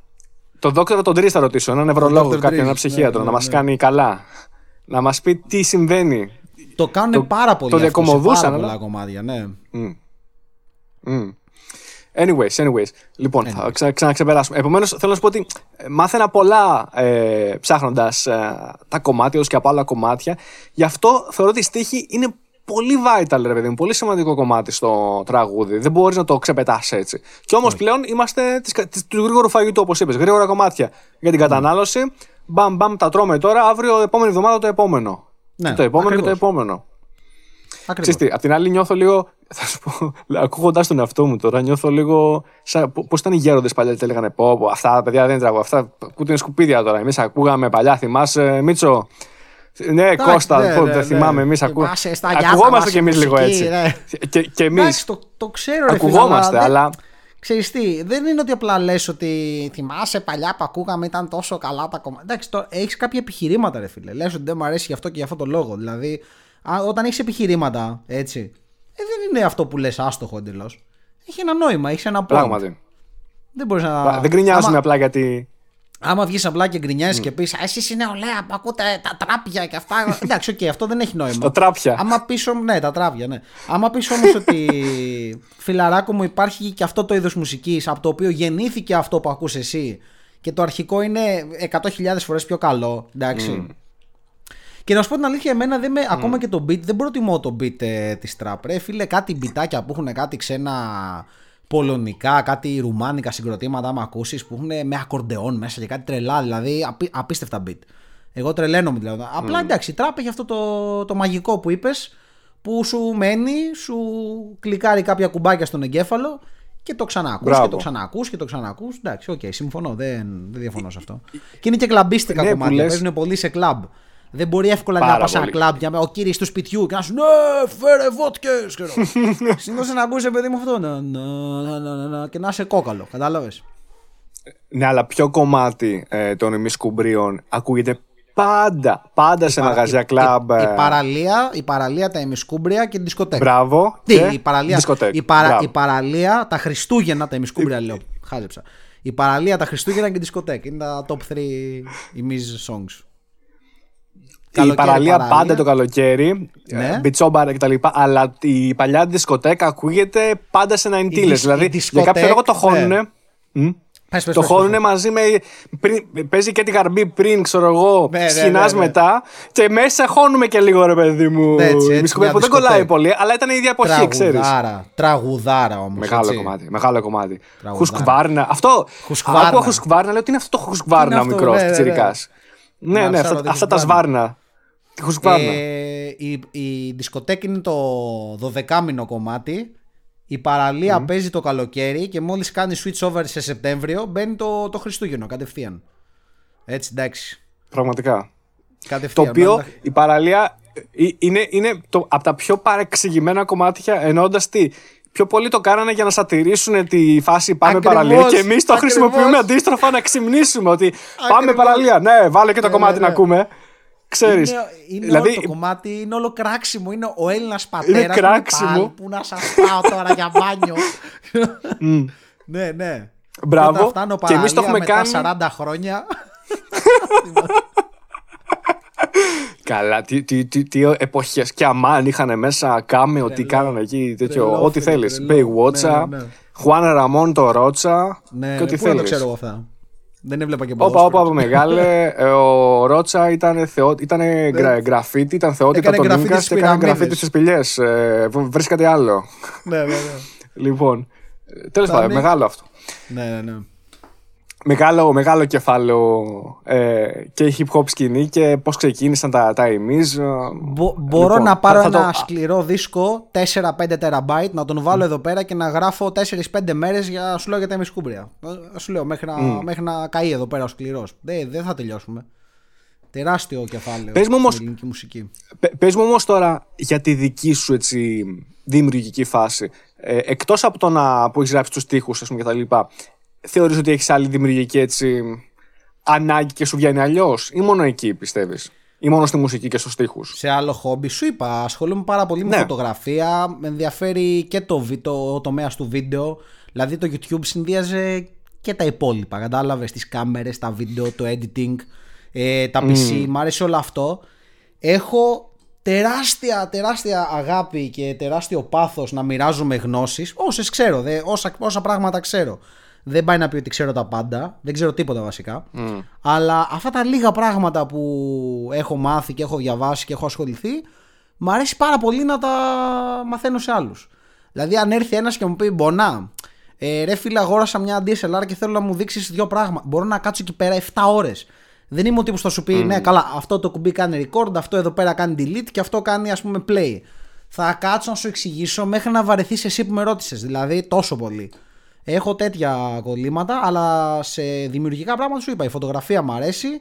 Το 3D printing τώρα, φίλε, έχω εντυπωσιαστεί. Δημιουργείς πράγματα από το μηδέν, από το τίποτα, από thin air που λέμε, δηλαδή από ένα, ένα καρούλι με ένα filament, ξέρω εγώ. Ε, ζωγραφική και όλα αυτά δεν έχω πιάσει ποτέ, δεν, δεν είμαι καθόλου καλός. Το Photoshop μου άρεσε πάρα πολύ. Γενικά μου αρέσουν πολλά δημιουργικά πράγματα. Και μου αρέσει γενικά να, κάνω, να φτιάχνω κάτι. Τα μαστορέματα, τρελό χόμπι και τρελή αγάπη. Να μαστορεύω δηλαδή, δώσ' μου εργαλεία και τρυπάνια, βίδες και τροχούς να σου φτιάξω ό,τι γουστάρεις, ρε φίλε. Τρελαίνομαι, δεν μπορώ. Θέλω... Για, για ποιο λόγο σου ρωτάω; Ε, θεωρώ, είναι δική μου θεωρία αυτή, ότι όταν κάποιος είναι δημιουργικός σε ένα τομέα, συνήθως δεν είναι μόνο σε ένα τομέα. Δηλαδή, έχει και άλλες mm. εκφάνσεις και είτε του βγαίνουν είτε όχι, αλλά είναι καθολικά δημιουργικό άτομο, ρε παιδί μου. Δεν είναι, δεν είναι ότι είμαι εγώ στιχουργός και κατά τα άλλα βαριέμαι τη ζωή μου και δεν γουστάρω ναι, ναι, τίποτα άλλο. Ναι. Γι' αυτό σε ρωτάω, μήπως μπο, μπορεί να μου έλεγες ρε παιδί μου αυτό, ότι ε, μου αρέσει και να γράφω, τι να σου πω, μικρές ιστορίες, πεζακείμενα. Ισχύει. Μου αρέσει, αυτό που λες ισχύει. Δεν ξέρω. Ε, σου είπα, mm. μου αρέσουν πολλά πράγματα. Μου αρέσουν όλα αυτά που σου είπα. Η σκηνοθεσία mm. μου αρέσει να σκηνοθετώ βίντεο, ρε παιδί μου, να κάνω. Έκανα φωτογραφίσεις για γάμους, βίντεο, έκανα πολλά πράγματα. Μ' άρεσαν.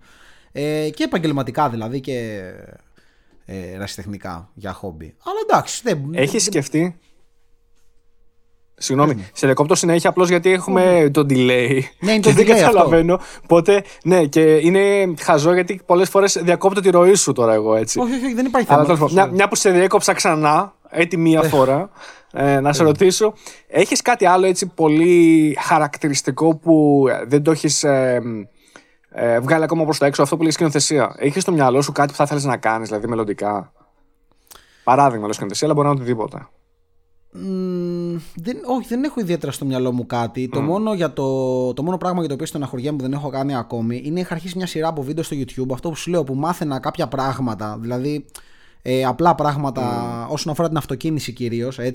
Απλά πράγματα. Δηλαδή στο αμάξι εσύ και λες, ξέρω εγώ, σου λέω ο Μάστορας χρειάζεται τακάκια. Και λες τι είναι αυτά τα τακάκια και γιατί τα χρειάζεται, ας πούμε. που υπάρχουν παιδιά κάτω από 18, κάτω από 15 που ενδιαφέρονται ή και 18 και 20 και 25 που δεν ξέρουν τι είναι τα τακάκια. Και είχα αρχίσει μια σειρά από βίντεο που εξηγούσα και έλεγα: Ωραία, σήμερα θα μιλήσουμε και θα πούμε τι είναι. Να σου πω ένα απλό παράδειγμα, ένα βίντεο που είχα βγάλει. Τι είναι τα οκτάνια. Πας στο πρατήριο και σου λέω: Το είχα δει αυτό. Ναι, να σου βάλω εκατοστάρα, 100 οκτάνια, ξέρω. Και λες, τι είναι αυτά τα γιατί τα θέλω αυτά τα 100 οκτάνια, ας πούμε. Ήθελα δηλαδή πέντε πράγματα τα οποία, ε, μη σου ψέματα, δεν γεννήθηκα κι εγώ και τα ήξερα, έτσι. Έκασα, τα ψάξα. Mm. Κάποια στιγμή είπα, τι είναι αυτό, τι είναι αυτό που κρατάω. Μπήκα στο ίντερνετ, έψαξα, διάβασα από 10 πηγές, ξέρω εγώ, διάφορα πράγματα. Τα διασταύρωσα για να δω αν όλα ίδια πάει να πει την αλήθεια. Αν βλέπω conflict, πάει να πει ότι πρέπει να το ψάξω πιο καλά. Ε, αποφάσισα τι είναι το, το σωστό και το λογικό και αυτή τη γνώση ήθελα να την περάσω και σε άλλα άτομα. Να τους πω είναι αυτό, είναι αυτό, είναι αυτό, είναι αυτό. Γιατί όντως ενδιαφέρονται άτομα να μάθουν από έναν άνθρωπο με απλά ελληνικά, δηλαδή έτσι το έχω ονομάσει κιόλας. Να το εξηγήσεις σε κάποιον που είναι άσχετος εντελώς. Κατάλαβες; Να μην το εξηγείς δηλαδή με ορολογίες και όρους. Ναι, πες μου. Μια που το ανέφερε, θα αναλύσουμε. Θα, θα πάμε επιτέλους. Επι, μπράβο. Επιτέλους που πήγαμε στην αυτοκίνηση, λέω επιτέλους. Πιάσαμε ναι, ναι, τώρα, ναι, ναι. ναι. Αυτό, το ζουμί της υπόθεσης. Δεν φταίω εγώ που να μιλήσουμε. Ναι, ρε γάμο το είδες, παρασυρθήκαμε. Αλλά, αλλά ήθελα να μιλήσουμε για τη μουσική γιατί είναι και αυτό έτσι. Είναι μεράκι, είναι απόλαυση. Δεν είναι απλά χόμπι. Ε, εμείς, θα σου πω εγώ πώ το βλέπω τώρα in retrospect που λέμε και στο χωριό ναι. μας, έτσι. Δηλαδή, κοιτάζοντας πίσω, looking back, τότε ναι, ναι, ναι. λες ότι περνούσες ευχάριστα. Δηλαδή, περνούσες καλά, άκουγες τα κομμάτια σου, αν, αν παρήγαγε και τους τείχου με τους φίλους και τα λοιπά, περνούσατε καλά. Ναι. Τώρα διαπιστώνω ότι μάθανε και πράγματα. Είχαν δηλαδή και ένα. Τώρα δεν θέλω να φανώ να ακουστώ βαρετός, αλλά είχαν ένα εκπαιδευτικό χαρακτήρα, ρε παιδί. Μπορώ να το πω. Ενδεχομένως να σου δώσανε και ρεθίσματα που σε καθορίσανε σε έναν βαθμό. Γιατί σε βάλανε να σκεφτείς και να ψαχτείς κάτι άλλο. Ξέρεις, για κάτι άλλο. Ναι, ναι, Γι' ναι, αυτό ναι, ναι, το όχι, έμεινα, έμεινα λίγο στον τομέα αυτό. Ισχύει. Αλλά τώρα που πιάσαμε τα οκτάνια, πες μου λοιπόν, ποιος έχει, το πιο, ποιος έχει το πιο γκαζιάρικο χόντα στα Βαλκάνια; Εγώ ρε φίλε, εντάξει. Εσύ έτσι. όχι, ούτε καν, ούτε καν. Ούτε καν. Όχι. Ξέρουμε ποιος. Ε, το πιο γκαζιάρικο Honda. Δεν, ξέρεις τι; Honda στα Βαλκάνια. Θα σου πω, ε, μιας και το παρουσίασες και είμαι, είμαι φαν της εταιρείας. Η Honda έχει τόσο είσαι, μεγάλο είσαι, αλήθεια. κοινό. Ναι, τεράστιος φαν. Της εταιρείας, όχι των προϊόντων. Όχι ναι, δηλαδή τη εταιρείας. Του Civic, ας πούμε, της εταιρείας. Και άμα θα σου πω και γιατί. Ε, έχει τόσο μεγάλο ας πούμε fan base και user base η Honda και τόσο κόσμο που ασχολείται ειδικά στα φτιαξίματα σε αυτά τα μάξια που κάθε, δηλαδή τα ρεκόρ πάνε κάθε μέρα. Δεν μπορείς να πεις δηλαδή έχω το πιο γρήγορο Honda, σε μια εβδομάδα δεν θα το έχεις, είναι σίγουρο. Θα είναι κάποιος mm. άλλος, ας πούμε. Δεν, δεν είναι ένα σπάνιο αμάξι να πεις έφτιαξα το πιο δυνατό και το πιο γρήγορο λάντα ας πούμε στην Ευρώπη. Θα είναι για 6 μήνες για ένα χρόνο το πιο δυνατό. Θα φτιάξει το πιο δυνατό Honda και θα είναι σε ένα σε μία μέρα. Θα είναι κάποιος άλλος πάνω από σένα. Είναι τόσο πολλά. Εννοώντας στην ίδια εταιρεία τώρα μέσα, λε ή είναι ο ανταγωνισμός στην αυτοκίνηση. Εννοώ, όπως με ρώτησες, ποιος έχει το πιο γρήγορο Honda στα Βαλκάνια, το πιο δυνατό mm. κάτι τέτοιο μου είπες. Εννοούσα ναι, δηλαδή ότι. Πιο γρήγορο, το πιο γκαζιάρικο. Το πιο γκαζιάρικο, ναι. Αν, εννοούσα, αν πας σε ένα συγκεκριμένο μοντέλο και πεις δηλαδή ποιος έχει το πιο δυνατό, ας πούμε, τάδε μοντέλο, δεν θα μπορείς εύκολα να βρεις απάντηση γιατί σπάνει συνέχεια τα ρεκόρ σε αυτήν την εταιρεία. Κατάλαβες. Είναι, είναι μεγάλο το user base. Είναι τεράστιο. Είναι πάρα πολλά τα άτομα που ασχολούνται με το συγκεκριμένο. Α, αυτό είναι. Ok, ok, ok. Κατάλαβα, κατάλαβα ότι η εταιρεία ίδια βγάζει συνεχώς νέα μοντέλα και το εξελίσσει. Το ψιλοαλλάζει κάθε τόσο και βγαίνει κάτι άλλο. Μετά τα specs εννοώ μαμά. Α, μαμά, όχι. Η εταιρεία βγάζει κανονικά mm. όπως βγάζουν και άλλες εταιρείες. Δηλαδή κάθε 5-6 χρόνια βγάζει ένα, το μοντέλο της δηλαδή σε ένα normal χρόνο. Δεν βγάζει κάθε μήνα ας πούμε καινούριο αμάξι. Όχι, είναι normal. Normal σε αυτά. Κομπλέ. Ωραία. Τι άλλο, σε βλέπω, λοιπόν, διψάστε κάτι να θα Σου πω, θα σου πω, τώρα θέλω να μάθω. Σου είχα πει, είχαμε μιλήσει για, για τη Honda. Ε, σου είπα ότι εγώ ήμουν έτσι μια μεγάλη περίοδο Αμερική και εκεί δεν έβλεπα Honda, αλλά έβλεπα μια άλλη μυστηριώδη μορφή με άλλο σηματάκι. Μάλλον έβλεπα όταν Acura, μπράβο. Γιατί στην Αμερική τη Honda τη λένε Acura, υπάρχει λόγος; Mm.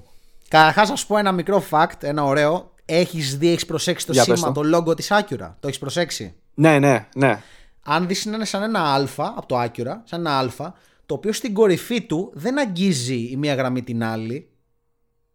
Το έχεις προσέξει; Αυτό δεν το έχω προσέξει. Αυτό είναι, δεν το σαν, προσέξει, είναι σαν ένα ΙΤΑ, σαν ένα Honda, σαν ένα mm. που συγκλίνει, αλλά δεν αγγίζει.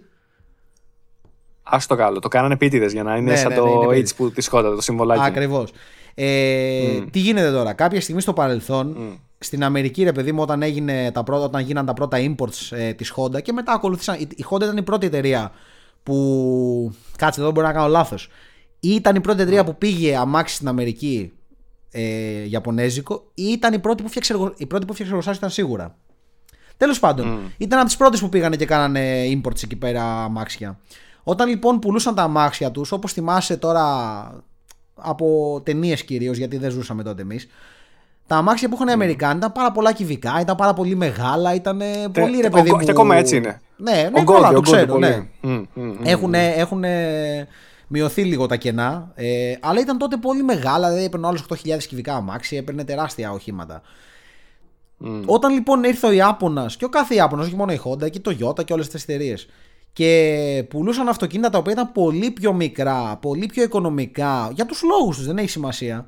Ο Αμερικάνος τα έβλεπε και έλεγε Μα καλά, εγώ έχω το καμάρο τώρα που είναι 5-6 χιλιάδες κυβικά, θα πάω να πάρω το 1300 ας πούμε. Οπότε οι εταιρείες νιώσαν μια ανάγκη να φτιάξουν πιο luxury αμάξια, πιο ρε παιδί μου με δέρματα μέσα, πιο ποιοτικά, με στάνταρ εξοπλισμό, ξέρω εγώ, το ραδι, ραδιόφωνο που ήταν σημαντικό τότε, το AC και όλα αυτά. Ε, αλλά υπήρξε ένα πρόβλημα δεν μπορείς να πουλάς ένα ακριβό αμάξι με το ίδιο όνομα που πουλάς και ένα πολύ φτηνό. Με πιάνεις τι λέω. Ok, okay, okay, οπότε σε φάση δηλαδή, luxury brand το κάνανε. Μπράβο, δηλαδή έλεγε ο Αμερικάνος mm. καλά θα πάει να πάρω, να δώσω 80.000 δολάρια να πάρω Honda, ξέρω εγώ. Που είχε και ο γείτονας που είναι σάπιο, ας πούμε. Οπότε η εταιρεία αυτή, η Honda το άρχισε πρώτη, ένιωσε μια ανάγκη να δημιουργήσει ένα luxury brand. Ένα όνομα που είναι δικό της ουσιαστικά, είναι εξ ολοκλήρου φτιαγμένο από τη Honda. Το οποίο θα έχει διαφορετική φιλοσοφία, ας πούμε. Πιο, πιο ακριβά μάξια, πιο μεγάλα, πιο έτσι. Και έφτιαξε την Acura. Ε, μετά ακολουθήσαν και άλλες. Η Nissan έφτιαξε την Infinity, η Toyota έφτιαξε τη Lexus που την ξέρεις σίγουρα. Μπράβο, ναι. Και κάπως έτσι πήγε το. Ε, αυτό είναι η Acura, αυτό είναι. Η Acura είναι Honda, δεν είναι η ίδια εταιρεία. Και κυκλοφορούν. Η, η ερώτηση είναι γιατί κυκλοφορούν μόνο στην Αμερική τότε; Αφού έκανε το luxury brand, δεν υπάρχουν ε, δρόμοι και στην Γερμανία κτλ. Εντάξει, ας στην Ελλάδα ναι. που είναι πιο μικρή στενή δρόμη. Ναι. Γιατί, γιατί είναι μόνο Αμερική; Δεν είναι ότι είναι πιο μεγάλα. Φαντάσου ότι στην Αμερική, αν έπαιρνες, ας πούμε, το Acura, ας πούμε, το TSX, δεν ξέρω πώς το λέγανε, ήταν ουσιαστικά το Honda Accord. Ήταν το ίδιο αμάξι ακριβώς. Mm. ήταν το ίδιο αμάξι ακριβώς. Για παράδειγμα, το Acura RSX ήταν το Honda Integra. Ήταν ακριβώς το ίδιο αμάξι. Δεν είναι ε, ότι δεν θα πουλούσαν στην Ευρώπη. Απλά δεν υπήρχε τόσο μεγάλη ανάγκη γιατί θα σου πω την ίδια εποχή που η Αμερική έφτιαχνε αμάξια με κανένα όριο στα άλογα και στα κυβικά και στα. Δεν, δεν, οι άνθρωποι έκαναν ό,τι ήθελαν, έτσι. Στην Ευρώπη υπήρχε λίγο κράτη που λέμε. Δηλαδή τα ευρωπαϊκά αμάξια Peugeot, Citroën παλιά, ε, Volkswagen, ε, όλα αυτά είχαν, ήταν στην κατηγορία της Honda, ας πούμε, πιο μικρά, πιο γήινα, πιο οικονομικά, κατάλαβες; Οπότε δεν υπήρχε ανάγκη για κάποιο πιο luxury brand. Υπήρχαν ρε στην Ευρώπη ήδη τα BMW και τα Mercedes που ήταν ήδη luxury και όλα αυτά. Και τα Audi και έτσι. Ναι, ναι. Αλλά δεν υπήρχε ανάγκη τόσο στην Αμερική, κατάλαβες. Ο, ο λαός εκεί πέρα είναι αλλιώς. Το βλέπει αλλιώς. Ήθελε δηλαδή να λέει δεν έχω Honda, έχω Acura, ας πούμε. Ενώ είναι τέτοιο πράγμα. Ναι, ρε, ε, τα μάξια, εμένα μου έκανε κατευθείαν ε, μπαμ εκεί όλα, όλα, όλα. Δεν υπάρχει αυτό που λέμε αυτοκίνητο πόλης. Δεν θα δεις μικρά αυτοκινητάκια. Ναι, ναι Επειδή ναι. έχουν πολύ μεγάλους δρόμους, ακόμα και στις μεγαλύτερες πόλεις έχουν πολύ, είναι πολύ φαρδι, φαρδιοί δρόμοι. Ναι. Ε, όλα είναι τεράστια, είναι τύπου ογκώδη, τύπου SUV. Ε, και τα αντίστοιχα που λέμε εμείς τα, τα Honda πάλι, δηλαδή τα αντίστοιχα μοντέλα όπως τα περιέγραψες ακριβώς πριν, ε, που είπες ε, Integra και RSX, τώρα δεν θυμάμαι τα. Τα είπες εσύ πολύ ναι. σωστά, δεν τα ξέρω καλά τα μοντέλα. Ναι, ε, ήταν πάλι λίγο διαφοροποιημένα στο ιστορικό τους χώρο κυρίως. Όπως το είπες. Δηλαδή δερμάτινα καθίσματα μέσα, λίγο έτσι χώροι πιο. Πιο πολλούς χώρους, ναι. Αυτό, δηλαδή ξύλο όλα, μέσα όλα τα οχήματα είναι έτσι. Μπράβο, μπράβο. Ναι, ναι, ναι, όλα αυτά ε, για να ταιριάζει της δική του φιλοσοφία. Γιατί και οι Αμερικανοί είναι, είναι σε ένα βαθμό σαν και εμάς, γουστάρουν πολύ το αυτοκίνητό τους. Ναι. Δηλαδή όλοι οι Αμερικανοί ε, έχουν όχι με μέσα σε μια πολύ μεγάλη μου μεγαλούπολη όπως είναι η Νέα Υόρκη που είναι εκεί, εκεί μόνο διαφοροποιείται. Οπουδήποτε άλλο έχουν παντού αυτοκίνητα και τα γουστάρουν. Ναι, ναι, ναι. Και όχι μόνο αυτό, είναι και υπερήφανοι. Το βλέπουν, ξέρεις, ε, όχι όπως εμείς ακριβώς στην Ευρώπη, αλλά το απολαμβάνουν με οδηγική εμπειρία κτλ. Άλλο που δεν ξέρουν να οδηγούν γιατί έχουν όλοι αυτόματα. Ναι, ναι, ναι. Automatic, automatic. αλλά ναι. εντάξει. Αλλά σου λέγα, ας πούμε, για το, για τον Τζο Ρόγκαν, έτσι λοιπόν, ναι. τον συνάδελφο, ο οποίος έλεγε ότι ε, εγώ γουστάρω πολύ να παίρνω αυτοκίνητα που να είναι manual, δηλαδή να είναι κανονικά με τις ταχύτητες που του χειρίζομαι εγώ. Όχι το ναι. το γιατί γουστάρω την οδηγική εμπειρία που μου δίνει αυτό. Από το να απλά να πατάω γκαζάκι και να μου. Ωραίο και αυτό, αλλά δεν με, δεν με γεμίζει σαν εμπειρία. Ταφ, ταυτίζομαι, ταυτίζομαι. Λίγη αυτή. Ναι. Ταυτίζεσαι. Λοιπόν, ωραία. Ε, για να συνεχίσω πάνω σε αυτό. Ποια είναι τώρα η γνώμη σου, είπα, ήθελα να μιλήσουμε πολύ για την επόμενη μετάβαση που γίνεται στα, στα οχήματα και πάμε στα ηλεκτροκίνητα. Mm-hmm. Ε, δηλαδή βλέπεις τώρα ας πούμε ότι... Πες μου. Ναι, ναι, ναι. Ε, δεν, θα, θα ολοκληρώσω. Ότι βλέπεις ότι έχει βγει τώρα πολύ δυνατή η Τέσλα ή μάλλον είχε βγει πολύ δυνατή και ακόμα είναι. Και, ακόμα είναι. και έχει δώσει το βήμα. Ναι, ναι, ναι, πάρα πολύ έχει δώσει το βήμα. Άκουγα τώρα τελευταία, άκουσα μια από τι τελευταίε συνεντεύξεις που έδωσε ο, ο Elon Musk πάλι στο, στο Joe Rogan και έλεγε πόσο περήφανος είναι για το, ένα από τα τελευταία του μοντέλα που έχουν βγάλει και το τι φοβερές μετατροπές έχουν κάνει μέσα. Θα στα, θα στα αναλύσω αυτά. Αλλά ποια είναι η άποψή σου ε, σε σύγκριση τώρα με τα καθιερωμένα οχήματα που έχουμε που είναι με τους κινητήρες ιστορική καύσης; Βλέπεις ότι είναι μεγάλο βήμα αυτό μπροστά ή σε ξενίζει και πιο πολύ είσαι του, του κλασικού. Ναι, ε, κοίτα, δεν με ξενίζει. Είναι σίγουρο ότι είναι λογικό να πάμε εκεί πέρα. Καταρχάς, μιλάμε για ένα μέλλον, όχι μόνο ηλεκτροκίνητο, μιλάμε για ένα μέλλον μπαταρίας. Όταν μιλάμε για ηλεκτροκίνηση, θα μπορούσα, όταν μιλάμε για ρεύμα, θα μπορούσαμε να μιλάμε και για μια μπρίζα. Μιλάμε για μπαταρίες. Και ο κύριος, να ξέρεις, λόγος που κρατηθήκαμε τόσα χρόνια στη βενζίνη και ότι. Καλά, μην ακούς αυτά που λένε. Ε, Μας κρατάνε οι εταιρείες, ξέρω εγώ, με τα πετρέλαια. Γιατί και αυτές οι εταιρείες θα μπορούσαν να κάνουν με το budget που έχουν μπαταρίες. Τόσο καιρό μας κρατούσε η ενεργειακή πυκνότητα των μπαταριών. Δεν είχαμε μπαταρίες οι οποίες θα μας δίναν αρκετή ενέργεια για να πάμε αρκετά χιλιόμετρα. Κατάλαβες; Μπράβο. Οπότε Μπράβο, είχαμε αυτό το πρόβλημα. Δεν μπορούσες παλιά να φτιάξεις το 1990, ξέρω εγώ. Μιλάμε και στα λογικά πλαίσια μιας λογικής τιμής, έτσι. Δεν μιλάμε να φτιάξει ένα μάξι που έχει ένα εκατομμύριο δολάρια. Ποιος θα το αγοράσει αυτό. Ε, αλλά μας κρατούσε πάρα πολύ το γεγονός ότι δεν υπήρχε μεγάλη τεχνολογία και τεχνογνωσία όσον αφορά τις μπαταρίες.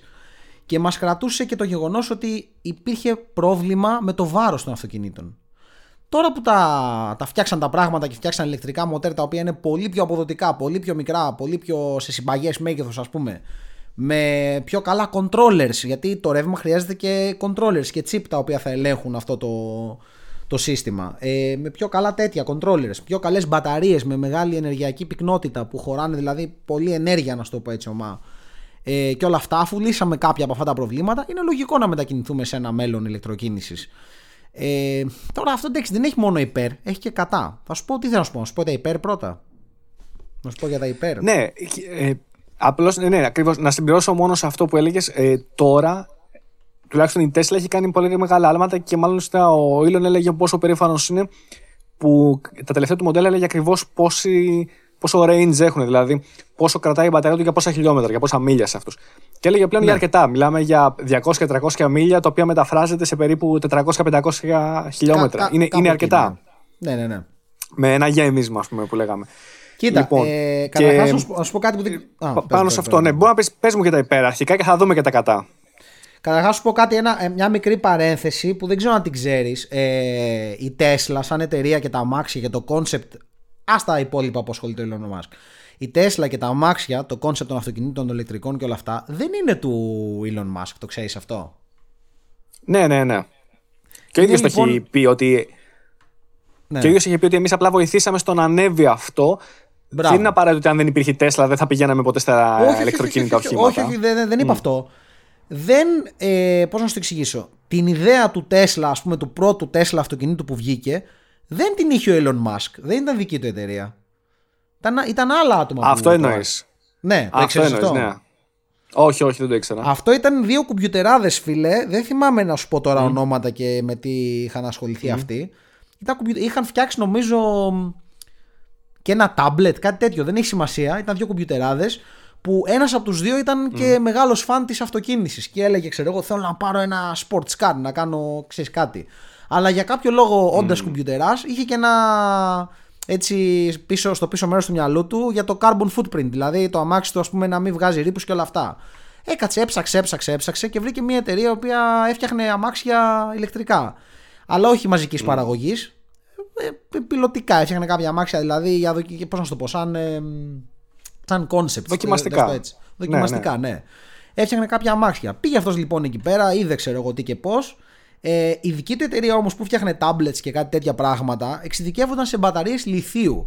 Οι μπαταρίες λιθίου είναι αυτές που φέραν και το μεγάλο breakthrough όσον αφορά τα αμάξια mm. και την ηλεκτροκίνηση γιατί φέρουν πολύ μεγάλο όγκο ενέργειας, πώς να το πω, πολύ μεγάλη ενεργειακή, ενεργειακή πυκνότητα σε, μικρό, σε, σε μικρές μπαταρίες. Κατάλαβες; Ναι, σε μικρό όγκο, δηλαδή, ναι. Ναι, ρε παιδί μου, παλιά έχεις μπαταρίες. Τώρα δεν είμαι επιστήμονας να σας τα εξηγήσω 100%. Να μην χρειάζεται. Πες μου Αλλά ουσιαστικά παλιά τα πρώτα αμάξια και τα πρώτα ηλεκτρικά ας πούμε, μοτέρ χρησιμοποιούσαν μπαταρίες ε, LED acid. Αυτές που έχουμε δηλαδή που έχει τα αμάξια με τα υγρά, ρε παιδί μου, τις μεγάλες μπαταρίες που έχουμε.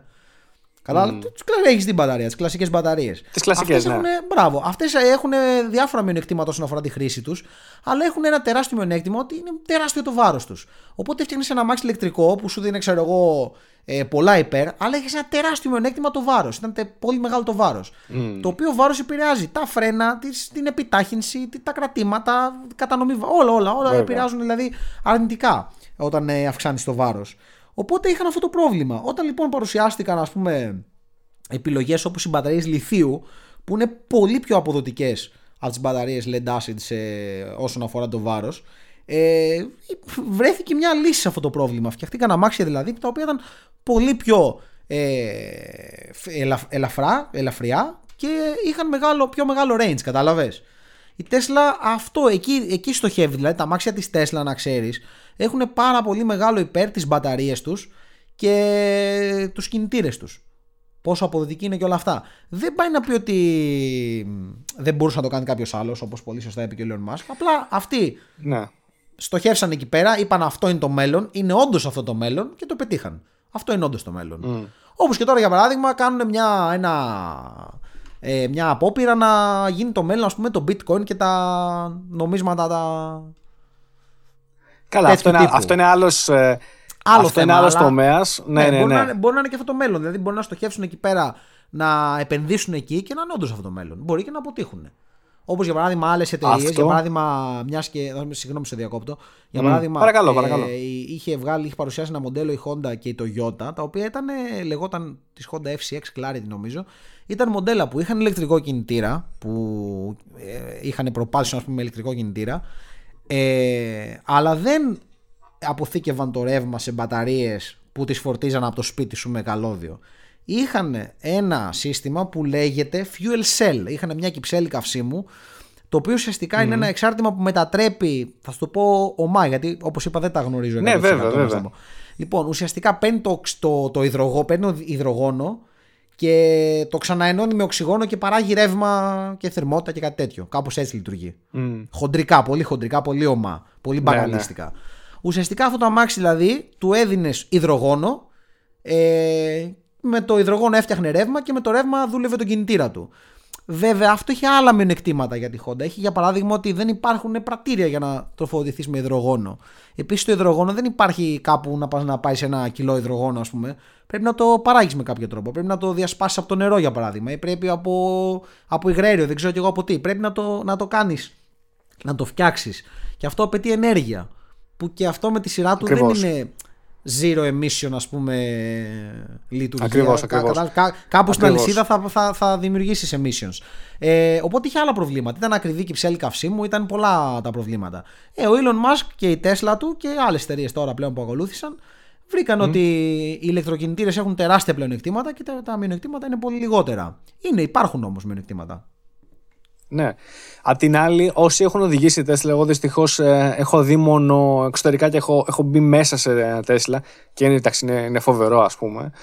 Αλλά όσοι έχουν οδηγήσει, λένε ακριβώς ότι είναι τελείως διαφορετική η οδηγική εμπειρία. Ναι. Δηλαδή, είναι σαν σε κάτι τελείως διαφορετικό από ένα συμβατικό όχημα όπως το γνωρίζουμε ακόμα και της τελευταίας τεχνολογίας, της καλύτερης ποιότητας.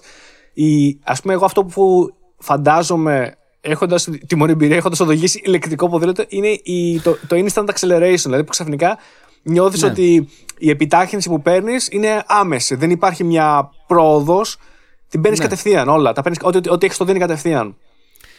Αυτό ε, είναι πολύ άλλη αίσθηση. Ναι, ισχύει. Αυτό είναι θέμα των ηλεκτρικών mm. κινητήρων. Ουσιαστικά ένας ηλεκτρικός κινητήρας mm. σε αντίθεση με ένα κινητήρα εσωτερικής καύσης βενζίνης ή πετρελαίου ε, έχει instant torque. Δηλαδή με το που του δίνεις ρεύμα, με το που πατάς τον γκάζι, να το πούμε έτσι, έχεις instant torque τώρα.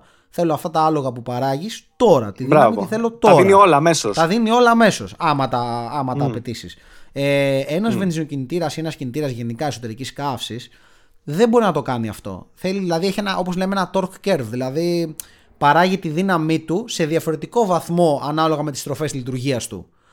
Οπότε mm. με έναν βενζινοκινητήρα, αν εκείνη τη στιγμή θα πατήσεις το γκάζι, βρίσκεσαι στο peak του torque curve, δηλαδή εκεί που δίνει τη μέγιστη δύναμή του, τότε ουσιαστικά θα πάει στο ίδιο αποτέλεσμα. Θα πάει στη μέγιστη δύναμη του κινητήρα τη στιγμή που θα πατήσεις το γκάζι. Ε, απλά αυτό δεν γίνεται σχεδόν ποτέ γιατί δεν είσαι πάντα με τέρμα γκάζι έτοιμος να, να τα δώσεις όλα, κατάλαβες; Εκτός αν είσαι πρωταγωνιστής ναι, ναι, του ναι. Fast and Furious, ας πούμε. Αλλά σε ένα normal περιβάλλον, ξέρω εγώ, οδηγικής ε, ε, εμπειρίας, δεν, δεν, πρόκειται να πατάς τον γκάζι τέρμα συνέχεια. Είσαι πάντα πηγαίνεις χαλαρά. Ε, και με ένα Tesla, όταν χρειαστεί να κάνεις μια προσπέραση, μπορείς να έχεις instant torque, instant power, όποτε on demand. Α πούμε. Αυτό είναι χαρακτηριστικό που έχουν οι ηλεκτροκινητήρες. Ε, βέβαια, εντάξει, έχουν και μειονεκτήματα. Για παράδειγμα, ε, οι μπαταρίες ηλιθίου, έτσι, όχι ηλιθίου, οι μπαταρίες E, με όλο το λιθίου, ε, οι μπαταρίες αυτές. Ευχαριστώ λοιπόν, που το, έχουν, το ξεκαθάρισε. Ναι. έχουν επίσης. Ευτυχώς. Με, μεγάλο, έχουν επίσης μεγάλο βάρος. Δεν είναι δηλαδή ακόμα μπαταρίες που θα έχεις, ξέρω εγώ, μια μπαταρία κινητού και θα τροφοδοτεί ένα μάξι. Ούτε μια μπαταρία 50 κιλών όσο είναι ένα ντεπόζιτο, ξέρω εγώ, βενζίνης. Θα έχεις μια μπαταρία μπορεί και 100 και 200 και 300 κιλών, ανάλογα το τι αμάξι είναι και τι range ε, θέλουν ε, οι κατασκευαστές να έχει. Οπότε έχεις πάλι μεγάλο βάρος, το οποίο μεγάλο βάρος αναγκαστικά πρέπει να είναι χαμηλά για να έχεις χαμηλό κέντρο βάρους για να έχεις και καλά κρατήματα. Άμα η μπαταρία είναι χαμηλά, πάει να πει ότι ουσιαστικά είναι εύκολο να, σε ένα ατύχημα να την τρυπήσεις να και, να, ναι. και να υπάρχει ας πούμε φωτιά και όλα αυτά. Ε, έχεις πιο χοντρό πάτωμα, το αμάξι είναι ελάχιστα πιο ψηλό. Έχεις άλλα μειονεκτήματα. Εντάξει, δεν σου λέω ότι δεν έχεις. Αλλά σε γενικές γραμμές, όπως είπες και εσύ, νομίζω και εγώ ότι είναι το μέλλον. Νομίζω πραγματικά ότι. Εκεί φαίνεται να πηγαίνουμε. Ναι.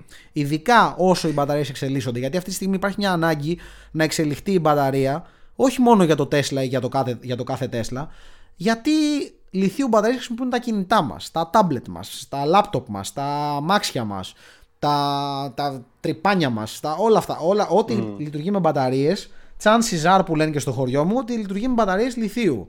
Και όσο και αν σου φαίνεται περίεργο, έχεις προσέξει ποτέ ότι αν βγάλεις την μπαταρία του λάπτοπ σου είναι στρογγυλή για κάποιο λόγο. Έχει μια, ένα curve.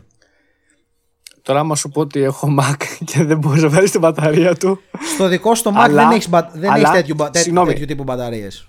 Έχω, ε, επειδή την έχω αλλάξει μόνος μου την μπαταρία, παράτυπα, ενώ δεν έπρεπε, έχει διάφορες κυψέλε σε μένα. Είναι διάφορα κομμάτια μεταξύ τους. Είναι λίγο διαφορετικό τύπο ίσως. Λογικά το Mac έχει μπαταρία LiPo, δηλαδή lithium polymer. Δεν έχει μπαταρία mm. Li-ion. Αυτές που λέμε εμείς είναι οι μπαταρίες λιθίου, ιόντων λιθίου. Αυτές οι μπαταρίες okay. είναι. Άμα σου δείξουν είναι κάπως έτσι. Στρογγυλε... Ένα... Στρογγυλεμένες είπες είναι. είναι. Ναι, ένα, πώς mm. είναι αυτό, ρε, με το stick εδώ πέρα. Είναι κάπως έτσι στρογγυλές. Ναι, σαν μπαταρία ναι, κανονική, ναι, ναι, με ένα συγκεκριμένο μέγεθος. Mm. Και είναι, είναι αστείο ότι mm. η ίδια μπαταρία, η ίδια μπαταρία ακριβώς, με τα ίδια specs ακριβώς, ακριβώς τα ίδια specs, μπορεί να βρεθεί στο laptop σου, στο τρυπάνι σου, στο power bank του κινητού σου και στο Tesla. Η ίδια μπαταρία. Η, η ακριβώς ίδια μπαταρία. Όχι διαφορετική. Απλά ουσιαστικά δεν έχει μία μπαταρία το Tesla, μπορεί να έχει χίλιες π.χ. ή δύο χιλιάδες ε, μπαταρίες τέτοιες μέσα. έχει άλλες ανάγκες. Γιατί τελικά, τελικά τι, ποιο, ποιο, είναι το πρόβλημα που θα λύσουμε. Έχουμε ενεργειακές ανάγκες σαν ανθρώπινο είδος. Είτε χρησιμοποιούμε την ενέργεια για, για το αυτοκίνητό μας, είτε στο λάπτοπ μας, είτε στην κουζίνα μας. Ενεργειακές ανάγκες έχουμε. Και προσπαθούμε ναι. να βρούμε ποιος είναι ο πιο στο efficient τρόπος, ο πιο αξιόπιστος και πιο ε, εύχριστος και σωστός και με λιγότερο αντίκτυπο στο περιβάλλον για να αξιοποιήσουμε αυτή την ανάγκη. Έτσι, για να, μάλλον, να, ναι. πώς το λένε, να ε, χρησιμοποιήσουμε αυτά που θέλουμε να χρησιμοποιήσουμε τα αντικείμενα. Ποιο είναι το θέμα ναι. τώρα, για να πάω τελείως πέρα από τα τεχνικά κομμάτια, που αν θες μπορούμε να τα σχολιάσουμε γιατί ε, είναι πολύ ενδιαφέρον το ότι καινοτομίες. Ναι, δεν λέμε ότι αν δεν ήταν Tesla θα ήταν κάποιος άλλος, αλλά φαίνεται ότι η Tesla οδηγεί την κούρσα προς το παρόν στα ηλεκτροκίνητα οχήματα. Το θέμα είναι ότι τι, φαίνεται να αφαιρεί λίγη από, από αυτό που λέγαμε πριν, από την οδηγική απόλαυση. Γιατί Εκτός από ότι πάμε σε άλλου τύπου, σε, άλλου τύπου οδήγηση, ε, πάμε και σε μια οδήγηση AI, όπου πλέον είναι self-driving ένα πολύ μεγάλο κομμάτι αν το επιλέξει ο οδηγός. Και εσύ απλά ψιλοαράζεις. Γιατί έχει, έχουν τόσα πολλά έξυπνα συστήματα πάνω, αισθητήρες και τα πάντα, και μπορεί ναι. να ελέγξει ένα. Για να μην πω το 100%, μπορεί να επιλέξει να ελέγξει ένα 80-90% του τι κάνει ένας οδηγός μες στην καμπίνα του ναι. αυτοκινήτου του. Κοίτα, ε, συμφωνώ σε αυτό που λες. Προφα... Δεν, δεν, υπάρχει πιθανότητα να μην, να μην mm. παίρνει από την οδηγική απόλαυση και θα σου πω τι γίνεται. Για mm. μένα, για μένα το να οδηγείς, που δεν υπάρχει ακόμη, το να οδηγείς που δεν οδηγείς ένα self-driving όχημα, έτσι, που δεν, δεν, δεν υπάρχει κάποιο ακόμα 100% self-driving. Ακόμα για το Tesla, δηλαδή, να ξέρεις το self-driving έχει κάποια επίπεδα, κάποια levels. Το πόσο, ας πούμε, ικανό είναι το όχημα να σε πάει κάπου. Αλλά έστω ότι υπήρχε ένα όχημα τώρα το οποίο είναι 100% ικανό να σε πάει εκεί που θες να σε πάει. Μπαίνεις μέσα και λες παραλία, ξέρω εγώ, γλυφάδα. Θέλω να πάω εκεί τώρα, ας πούμε. Και πάει μόνο του, ας πούμε. Πληρώνει μόνο του διόδια και σε πάει μόνο του. Και εσύ κοιμάσαι, ας πούμε. Τι διαφορά έχει αυτό από ένα λεωφορείο ή από ένα ταξί, ας πούμε; Καμία. Έλατε. Λοιπόν, ε, τι γίνεται με τα ηλεκτρικά αμάξια; Ένας άνθρωπο, όταν μιλάμε για οδηγική απόλαυση, όταν μιλάμε για απόλαυση γενικά, εννοούμε για πράγματα που βιώνεις, έτσι. Πράγματα που βλέπεις, πράγματα που ακούς, πράγματα που νιώθεις, πράγματα που αισθάνεσαι με τα χέρια σου και όλα αυτά. Όταν παίρνεις ένα αμάξι, ένα παλιό αμάξι με ένα παλιό κινητήρα, βενζινοκινητήρα που, που στροφάρει ψηλά και ακούγεται και έχει εξάτμιση και όλα αυτά, το νιώθεις. Πατάς το γκάζι και σε τραβάει. Ok, okay, το νιώθεις ότι είναι δυνατό, σε τραβάει, νιώθεις τα G. Το ακούς, ακούς τον κινητήρα, το ακούς ένα γλυκό θόρυβο να σου αρέσει. Το βλέπεις, είναι εμφανισιακά ωραίο, ας πούμε. Και όλα αυτά. Νιώθεις τους κραδασμούς με τα χέρια σου. Ακουμπάς το τιμόνι και νιώθεις όπως ανεβαίνει στροφές του κινητήρα ότι το αμάξι είναι ζωντανό. Το Τέσλα, για παράδειγμα, έτσι, είναι spot on στον τομέα της επιτάχυνσης, στον τομέα του feel, ας πούμε, όσον αφορά τα G. Νιώθεις επιτάχυνση instant και πάρα πολύ μεγάλη. Ε, είναι ωραίο αμάξι, οπότε έχει και το εμφανισιακό. Αλλά δεν έχει τον ήχο, δεν το ακούς, δεν ακούς με τα αυτιά σου κάτι. Είναι αθόρυβο τελείως, ναι. Είναι αθόρυβο. Δεν έχεις τους κραδασμούς. Δηλαδή, χάνεις δύο αισθήσεις ουσιαστικά. Mm. Είσαι μείον δύο αισθήσεις. Να σου το πω πιο απλά. Πώς θα νιώθεις στα αυτοκίνητα του μέλλοντος που θα μπαίνεις και δεν θα ακούσεις ξανά ποτέ τον ήχο; Αυτό βρούμ, ρε παιδί μου, ξέρεις αυτό το, το κινητήρα έτσι λίγο να, να σφαδάζει, να πατάς τον γκάζι και να τα ακούς το, το όχημα. Ναι, ότι δυστυχώς... πλέον δεν θα ακούς τίποτα. τίποτα. Δεν θα ακούς. Δεν θα ακούς, δυστυχώς. Mm. Τι να σου πω, υπάρχουν στιγμές, ε, μιας και έχουμε. Σε ξενερώνει. Και ναι και όχι, θα σου πω. Ένα 80%, ένα 80% το προτιμώ. Δηλαδή, επειδή έχουμε δύο αμάξια τώρα, έχω και το δικό μου που είναι φασαριόζικο και έχω και τη ε, γυναίκα που είναι ήσυχο. Μπορώ να σου πω ότι 8 στις 10 φορές θέλω και εγώ την ησυχία μου. Θέλω να μπω μέσα ήρεμα, να βάλω τα τραγουδάκια μου και να πάω χαλαρά στη δουλειά μου για τη δουλειά μου. Όταν όμως θέλω να βγω έξω απλά για να το απολαύσω, δυστυχώς θέλω και να τα ακούσω. Δεν μπορώ δηλαδή μούγκα, δεν γίνεται. θέλω το αμάξι μου να ναι. κάνει φασαρία, θέλω να, να τρίζει, θέλω να τρέμει, θέλω να τα ακούω, να, να βροντάει. Πώς να σου πω, να, να, να, τα νιώθω όλα, κατάλαβες. Θέλω το. Mm. Πώς είναι στο Alufan Park που λέει 4D experience, ξέρω εγώ, 5D, 6D, που τα καθίσματα πετάει νερά και αέρα. Θέλω να τα ναι, νιώσω ναι, ναι, όλα. Γι' αυτό το λόγο, να ξέρεις, γι' αυτό το λόγο, πολλοί άνθρωποι που είναι φαν της οδήγησης και των κινητήρων και όλα αυτά, πάρα πολλοί άνθρωποι είναι φαν των μοτοσυκλετών. Γιατί νιώθεις τον αέρα, σου λένε. Νιώθεις, ενώ στο αμάξι δεν το νιώθεις τον αέρα. Κατάλαβες; Όπως λοιπόν από τη μηχανή στο αμάξι χάνεις, ας πούμε, μία αίσθηση αυτή του, του αέρα να σε βαράει. Θα μου πεις ανοίγω το παράθυρο. Δεν είναι το ίδιο. Κατάλαβες, σου λέω. Έτσι χάνεις και από τον κινητήρα τον ε, βενζινοκίνητο στο κινητήρα τον ηλεκτρικό. Χάνεις αυτό το. τον ήχο, ρε παιδί μου. Όπως και χάνεις για παράδειγμα, άλλο να σου αλλάζει το αμάξι ταχύτητες, όσο και γρήγορο να είναι αυτό, και άλλο να πιάνεις το λευγέ μόνος σου και να νιώθεις το κλακ. Μπράβο είναι πολύ, πώς να σου πω, είναι που λένε μερικοί ε, νιώθουν μια ευχαρίστηση όταν τραβάνε το κλίστρο του όπλου, ξέρω εγώ. Κατά είναι ένα κράκ, ένα μηχανικό, ένα φιλ που το γουστάρουν. Έτσι είναι και αυτό. Όσο το περιγράφεις πολύ ωραία, θα σου πω πώς το, πώς το ερμηνεύω τώρα εγώ. Είναι σαν να σου αφαιρούν λίγο την επικοινωνία με το όχημά σου. Γιατί είναι ε, ό,τι ναι. κάνεις έχει μια ανάδραση. Έχει μια. Δηλαδή, κάνεις ναι. κάτι και έχεις μια απόκριση, ρε παιδί μου. Κατάλαβες. Όταν χάνεις το feedback, ξαφνικά δεν είσαι σίγουρος τι γίνεται. Χάνεις και λίγο τον έλεγχο, χάνεις αυτό που λέμε την επικοινωνία με το αμάξι. Οπότε όσοι έχουν αυτό που σου λέγα πριν, ε, ένα συστηματικό δέσιμο ακόμα και με άφηση αντικείμενο όπως είναι ένα αυτοκίνητο, ε, αυτό σιγά σιγά σταδιακά θα το χάσεις. Γιατί δεν έχεις αυτή την. Ε, δεν παίρνει την απάντηση. Ακόμα και μπορεί να η απάντηση να είναι σκληρή γιατί κάνεις λάθος, ας πούμε. Έτσι, να σε πτυνάξει, ναι. οτιδήποτε. Και αυτό το θες. Γιατί κατάλαβες ότι έκανες κάτι λάθος εκείνη τη στιγμή. Στο άλλο δεν καταλαβαίνεις τίποτα μετά. Ναι, είναι, βέβαια, είναι έτσι. Βέβαια είναι άλλα επίπεδα ασφάλειας, έτσι, για να, για να λέμε και, και, και ασφάλειας και πιο ε, όσον αφορά το περιβάλλον, ας πούμε, αυτό που λέγαμε πριν, δεν θα έχεις πλέον ε, εξατμίσεις, δεν θα έχεις, ας πούμε, διοξείδιο του άνθρακα. Ναι, ναι, ναι, ναι. Πολύ ωραία αυτό. Εκεί, εκεί έρχεσαι και στο AI μέρος της εξίσωσης τώρα για την ασφάλεια. Το οποίο είναι τεράστιο. Τα... Αυτό είναι τεράστιο. τεράστιο για τα συστήματα ασφαλείας. Εντάξει, mm, δε, δε, mm. εκεί δεν διαφωνώ καν. Είναι 100 φορές πιο καλό να έχεις ε, στο αμάξι σου τέτοια συστήματα, δεν το συζητώ. Και καταλαβαίνω το ερώτημα που έχουν μερικοί ότι μα καλά δεν μπορεί να κάνει λάθος το αμάξι και να περάσει το κόκκινο μόνο του. Μπορεί, είναι στάνταρ ότι θα γίνει και λάθος, έτσι, δεν είναι τίποτα 100% ασφαλές. Αλλά νομίζω θα είναι απείρως πιο ασφαλές από ανθρώπινα μάτια, ανθρώπινα χέρια, ανθρώπινα πόδια. Θα είναι πολύ πιο ασφαλές ρε φίλε, εντάξει, είναι λογικό. Ακριβώς. Μα είναι απλό ρε Σκέψου ότι τώρα έχουμε το. Καμιά φορά όταν γυρνούσα Αθήνα που υπάρχει κυκλοφοριακό χάος, μιλάμε, ειδικά ναι. προ-COVID, καλά και τώρα, αλλά ειδικά πριν, ειδικά στις γιορτές και λοιπά, γίνεται πανικός, ας πούμε. Ναι, ναι, ναι. νιώθεις κολλημένος τώρα στην κίνηση και λες τώρα τι κάνω εδώ, ρε παιδί μου. Δηλαδή, για ποιο λόγο; Απλά ήθελα να πάω κάπου. Δεν ήθελα να περάσω μία ώρα στο δρόμο να, να κορνάρω, να κάνω, να δείχνω, να στρεσάρομαι. Ήθελα απλά να πάω κάπου. Να χαλαρώσω. Ναι, ναι, Δεν ναι. ήθελα να περάσω αυτό. Ξέρεις. Και ποιο είναι το θέμα, ότι εκτός από αυτό, ε, εκτός από το, θέλω να σου πω ότι θέλουμε εμείς, σαν ε, ανθρωπότητα, να λύσουμε το πρόβλημα της μεταφοράς. Οπότε, ένα από αυτά είναι το αυτοκίνητο. Το οποίο ταυτόχρονα μπορεί να γίνει και κάτι απολαυστικό ε, για Ναι. πολλούς. Ποιο είναι το θέμα. Ταυτόχρονα έχουμε αποδεχθεί ότι δυστυχώς έχουμε ανθρώπους που τα οδηγούν τα οχήματα και οι άνθρωποι στάνταρ. Τι να κάνουν, ποσοστία θα κάνουν κάποια λάθη. Δεν γίνεται. Δεν υπάρχει κάποιος που είναι αλάθητο. Και ο καλύτερος οδηγός του κόσμου, ένα μικρό λαθάκι μπορεί να το κάνει. Ε, ένα μικρό λαθάκι θα κοστίσει το δρόμο. Αυτό είναι το θέμα. Άλλες φορές λιγότερο, άλλες φορές πολύ περισσότερο. Έτσι. Είναι λίγο παίζει και τυχαιότητα κτλ.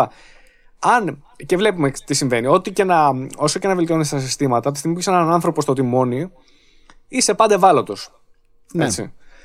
Αυτό που προσπαθούν να κάνουν λοιπόν με τα self-driving cars, αν όταν φτάσουμε σε αυτό το επίπεδο, είναι ότι εξαλείφεις τον κίνδυνο πάρα πολύ. Γιατί, τι- γιατί τι κάνεις, τους αφαιρείς από τη θέση του οδηγού τον άνθρωπο που είναι έτοιμος να κάνει λάθη. ανθρώπινο παράγοντα. σαν να- Μπράβο, αυτό κάνεις.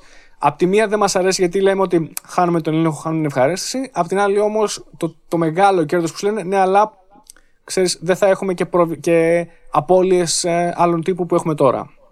Όσον αφορά Ναι. την ασφάλεια δηλαδή. Κοίτα, να σου πω, ε, να σου πω να μην... Πες, πες μου, πες μου. Ξέ, ξέρεις πώς θα είναι, δεν θα είναι ακριβώς ότι αύριο ή το, χι- το, το χύψη έτος ξαφνικά θα εξαφανιστούν όλα τα βενζινίνα μοτέρ και θα είναι μόνο ρεύμα. Δεν θα είναι έτσι. Εγώ πιστεύω σταδιακά θα μετακινηθούμε προς τα εκεί, θα πάμε στο, στην ηλεκτροκίνηση, αλλά σε βάθος χρόνου, αρκετά αργότερα, θα είναι όπως έγινε ε, με τα pick-up, ας πούμε, με, τα, με τους δίσκους και τα CD. Δηλαδή τα ηλεκτροκίνητα, το CD δηλαδή, το νέο το CD ας πούμε, ή το, το Spotify πλέον, θα είναι πολύ πιο αποδοτικό, πολύ πιο ασφαλές, πολύ πιο έτσι, πολύ πιο αλλιώς, πολύ πιο γρήγορο, πολύ πιο όλα. Απλά θα υπάρχει αυτή, αυτό το μικρό group ατόμων που θα γουστάρουν το παλιό, το δύσκολο, επειδή με το αναλογικό, θα γουστάρουν τη βενζίνη, κατάλαβες, και θα το πληρώνουν μάλλον ακριβά. Αυτό θα είναι δηλαδή... Δεν θα Έκανες- υπάρχουν... Ναι, έκανες φοβερή αναλογία. Αυτό θα να σου πω. Φοβερή αναλογία. Γιατί ακριβώς όπως επανήλθε το βινίλιο, θα υπάρχουν και κάποιοι εραστές του της παλιάς ας πούμε σχολής και θα πούνε θέλω να πάρω και το όχημα αυτό, όχι για την καθημερινή μου μετακίνηση, γιατί νοιάζει τόσο πλέον και εσύ που θέλω ρε παιδί μου να κάνω Θα γουστάρω. τη φάση μου. Μπράβο, Ναι. ρε παιδί μου, θέλω να ακούσω, να ακούσω τον κινητήρα, θέλω τα, αυτό να στριγκλίζει, τα θέλω, τα θέλω όλα να τα ακούσω, Ναι, ναι, να, ναι. τα, να το νιώσω την εμπειρία. Και μπορεί να μην το κάνεις στον δρόμο το συμβατικό, μπορεί να το κάνεις μελλοντικά σε κάποια πίστα, οτιδήποτε, να, το χώρο σου, οτιδήποτε. Με, με λίγο ακόμα πιο πολύ καλύτερα. ασφάλεια δηλαδή, για να μην επηρεάσεις, ξέρεις, κάποιον άλλον. Ναι. Και αυτό, γιατί να μην. Δηλαδή είναι πολύ πιθανό να γίνει έτσι όπως το λες. Ε, ε, Κάνεις φοβερή αναλογία μεταξύ CD και βινίλιο που έχει επανέλθει τώρα λίγο το βινίλιο ξανά, ξέρεις. Κάπου, ναι, αυτό κάπως έτσι το βλέπω εγώ. Δεν νομίζω να εξαφανιστούν εντελώς και να τα βάλουμε στα ντουλάπια μέσα. Όχι, όχι, Προφανώς θα, τα- θα υπάρχουν. Απλά θα είναι. Ξέρεις τι, όταν σταματάει μια εταιρεία να παράγει ανταλλακτικά, όταν σταματάει, ξέρω εγώ, δηλαδή θα ακριβίνει πολύ το καύσιμο, δεν θα μπορείς να το φτιάξεις, θα σου χαλάει, θα πρέπει να βρεις παλιά ανταλλακτικά. Θα γίνει ακριβό χόμπι. Όπως και τώρα, δηλαδή, αν έχεις ένα παλιό pick-up, δεν μπορείς να πας, ξέρω εγώ, στον κοτσόβολο και να σου πεις θέλω μια κεφαλή. Α πούμε, δεν έχουν. Κατάλαβες. Ενώ ένα CD player έχει 15 ευρώ, ας πούμε, και έχει άπειρα πιο καλή ποιότητα ήχου, ας πούμε. Απλά το αναλογικό έχει αυτό το, αυτή τη χρειά που δεν θα, τη, δεν θα την έχει ποτέ το CD, ούτε το Spotify, ούτε το, όλα αυτά. Κατάλαβες. Ούτε το YouTube. Είναι αυτό. Ναι. Κάπως Μπράβο. έτσι θα είναι, πιστεύω. Αλλά νομίζω αργεί ακόμα. Όχι, θέλουμε, θέλουμε ακόμα πολύ δρόμο. Απλώς θέλουμε, ναι. βλέπουμε πού κινούμαστε.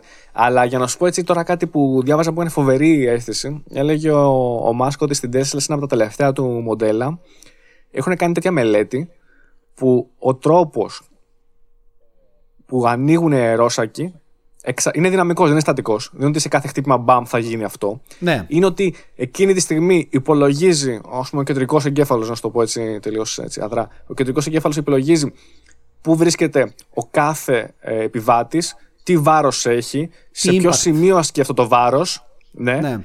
Και αναλόγως ο αερόσακος θα ανοίξει με πολύ συ- διαφορετικό τρόπο. Δηλαδή, αν έχεις τρεις διαφορετικούς επιβάτες που κάθεσουν με 10 διαφορετικούς τρόπους, θα έχεις 30 διαφορετικούς τρόπους που θα ανοίξουν οι αερόσακοι αν γίνει κάποιο ατύχημα. ναι. Και, το έχουν κάνει, και, και, θεω- και λέει αυτή τη στιγμή ότι στι μετρήσει που έχουν κάνει όλα τα τεστ κτλ. Αυτή τη στιγμή τα οχήματά τους είναι τα πιο ασφαλή οχήματα που έχουν υπάρξει ποτέ. Με την ότι αυτή τη στιγμή είναι τα, τα κορυφαία σε αυτό. Γιατί έχουν αυτή τη τεχνολογία. Σε βαθμό λέει που ακόμα και η ζώνη Ε, φυσικά τη φοράς είναι υποχρεωτικό. Απλώς ότι, λένε ότι έχουν φτάσει σε αυτό το επίπεδο τους αερό ακούστου που πλέον και ζώνη μη φορά οι αερόσακοι είναι σε τέτοιο βαθμό που θα σε προστατεύσουν ε, πάρα πολύ. Ναι, ναι, ισχύει. Ξέρεις τι, ο... Mm. η Tesla και ο Musk έχουν επενδύσει πάρα πολύ σε δίκτυα deep learning. Δεν ξέρω σε, αν έχεις ασχοληθεί ποτέ και ξέρεις mm. τι περίπου είναι. Ναι, ναι, ναι. Ουσια... Έχω ασχοληθεί και επαγγελματικά λίγο με το machine learning κομμάτι. Ουσιαστικά ε, έχουν mm. επενδύσει εκεί πάρα πολύ. Φιντάρουν πάρα πολύ το σύστημά τους με data, με διάφορα ατυχήματα, με διάφορα πράγματα από κάμερες από αμάξια, κάμερες ασφαλείας και έτσι το σύστημά τους μαθαίνει πώς να ανταπεξέλθεις σε ένα κακό, σε ένα σκυλί που θα πεταχτεί, σε ένα, σε ένα impact, σε ένα κάτι. Το κάνουν αυτό ρε παιδί μου, ναι και προς τα εκεί θα πάει. Απλά αυτό απαιτεί και πολλά, πάρα πολλά ηλεκτρονικά, πάρα πολλά μικρο actuators, μικροβαλβίδες και όλα αυτά. Γενικά το αμάξι μετά θα είναι πάρα πολύ πολύπλοκο. Και αυτό που λέμε καμιά φορά και κάνουμε πλάκα με φίλους μου ότι θα φτάσουμε σε ένα σημείο που δεν θα χρειάζεσαι εμάς τώρα. Θα χρειάζεσαι hacker για να στο φτιάξει το αμάξι, ξέρω εγώ. Space engineer. Θα, θα παίρνει τηλέφωνο την NASA. Engineer. Έλα ναι, να σου ναι. πω. Έμεινα, έμεινα από τα κάτια. Έρχεται, θα στείλετε ναι. έναν. Ναι, ναι, θα, όπως, όπως έλεγε παλιά ο Μάστορας πιάσει το, το γαλλικό, ξέρω, πιάσει το 17, τώρα θα λέει για μπες 192.168.1.1 να δω λίγο, να, να τσεκάρω λίγο τις αναρτήσεις σου, να δω λίγο τι γίνεται. Πω, θέλω πάλι να παραγγείλω φίλτρα της SpaceX για να πάρω ένα ναι. τηλέφωνο Καλιφόρνια να με συνδέσουν λίγο. Κά, Κάπως έτσι λοιπόν. θα είναι. Κάπως έτσι θα είναι. Εντάξει, μπορεί να είναι και καλό, δεν ξέρω. Μπορεί να είναι τόσο αξιόπιστα που δεν θα χαλάνε. Α ελπίσουμε ότι θα είναι Η... αξιόπιστα. Θεωρητικά έτσι είναι, αλλά όλα θα χαλάνε, όλα θα θέλουν την, Καλά, ε, εντάξει, ναι, την προσοχή του. Είναι πώ τα. Όπως και τα λάπτοπ σου, ρε παιδί μου. Έτσι, υποτίθεται ότι όσο γίνεται πιο καλά, σπάνια θα χαλάσει ένα εξάρτημα. Όπως παλιά, άμα θυμάσαι που είχαμε τους κλασικούς υπολογιστές, τους desktop, τα desktop PCs, πιο εύκολα χάλαγε κάτι, ένα εξαρτηματάκι, ένας αναμυστήρας. Κάτι ναι, ναι, ναι. χάλαγε, κάτι ε, έφτιαχνες. Τώρα είναι πιο συμπαγή, πιο όλα all in one. Πολύ σπάνια θα χαλάσει πια κάτι. Άντε να κάνει ναι. κανένα πίξελ, ας πούμε, κάπου. Δύσκολα ναι, θα χαλάσει κάτι βασικό στο λάπτοπ σου, ας πούμε. Ισχύει. ισχύει. Ναι, για πες μου τώρα, ε, γιατί είπαμε για την Tesla, για πες μου, η, γιατί εγώ δεν το γνωρίζω. Η Honda κάνει κάτι, η, παίζει και αυτή μπάλα νομίζω στα ηλεκτροκίνητα οχήματα. Για πες μου τι, τι σε, συμβαίνει, γιατί δεν το γνωρίζω. Σε, σε μαζική παραγωγή, άκουσα να δεις, σε μαζική παραγωγή όσον αφορά το ευρύ κοινό, η Honda ήταν η πρώτη εταιρεία mm. στον κόσμο που κούμπωσε ηλεκτρικό μοντέρ πάνω σε αμάξι. Το 1999 νομίζω με 2000. Ήταν η, πρώτη, ήταν η Honda και το Yota. Η πρώτη το παρουσίασε και η άλλη το έκανε παραγωγή. Δεν θυμάμαι τώρα ποια από τις δύο. Ήταν μαζί σε πολύ μικρό διάστημα που φτιάξανε το Yota το πασίγνωστο, το έχεις δει ένα δισεκατομμύριο φορές το Prius. Και η Honda το, το Insight, όπως το λέγε τότε. Ε, ήταν η πρώτη εταιρεία που φτιάξε κάτι τέτοιο και υβριδικό, όχι ηλεκτρικό. Ξέρεις τι είναι το υβριδικό; Υβριδικός είναι ναι, ναι, δύο ναι. πράγματα, βενζίνη και ρεύμα μαζί. Μπράβο. Ε, βέβαια, όπως είπα, οι άλλες εταιρείες, όπως και η Honda, δεν κάνουν αυτό το μεγάλο άλμα στα ηλεκτροκίνητα γιατί απαιτούσε τεράστιο budget να φτιάξεις νέες γραμμές παραγωγής για μπαταρίες, καλώδια, ιστορίες, όλα αυτά. Που το βλέπαν ως ασύμφορο. Θα σου πω γιατί. Γιατί δεν περίμενε κανείς ότι θα έχει τόσο μεγάλη απήχηση. Πρώτον. Δεύτερον, οι πρώτες προσπάθειες, οι πρώτες απόπειρες ηλεκτρικά αμάξια συνήθως ήταν αμάξια τα οποία στοχεύαν ε, κυρίως στην ε, χαμηλή κατανάλωση. Δηλαδή ήταν αμάξια που ε, καίγαν λίγο ρεύμα, είχαν πολύ μικρό range, ήταν για να πας να πάρεις ας πούμε ντομάτες από τη λαϊκή, ε, φτηνά αμάξια συνήθως. Και πολύ μικρά, ήταν για πόλη και, και με πολύ λίγες επιδόσεις, δεν πηγαίναν πάνω από 100 χιλιόμετρα, ας πούμε 100, 120, 150 η Τέσλα όταν το έφτιαξε το πρώτο της αμάξι δεν ξεκίνησε έτσι. Ότι παιδιά, να, ένα μικρό αμαξάκι που, ok, okay, πάει και 100 χιλιόμετρα, εντάξει, το φορτίζεις στην πρίζα, σαν gadget από το AliExpress ακούγεται. Η Τέσλα παρουσίασε ένα αμάξι, το Roadster, που ήταν ε, επιδόσεων. Πραγματικά είχε πάρα πολλούς ύπου, πάρα πολύ δύναμη και παρουσίασε στον κόσμο ότι petrol heads, τους λέει, Ελλάδα να δείτε. Αυτό έχει δύναμη, είναι πιο γρήγορο από το δικό σας. Δηλαδή παρουσίασε κάτι πολύ διαφορετικό και γι' αυτό πέτυχε κιόλας. Η Honda λοιπόν εντάξει δεν έχει παρουσιάσει κάτι τόσο δυνατό ηλεκτρικό. Ε, αλλά πλέον αυτή τη στιγμή μπορείς να αγοράσεις ηλεκτρικό Honda. Υπάρχει το Honda E όπως λέγεται. Ε, από το Electric μάλλον.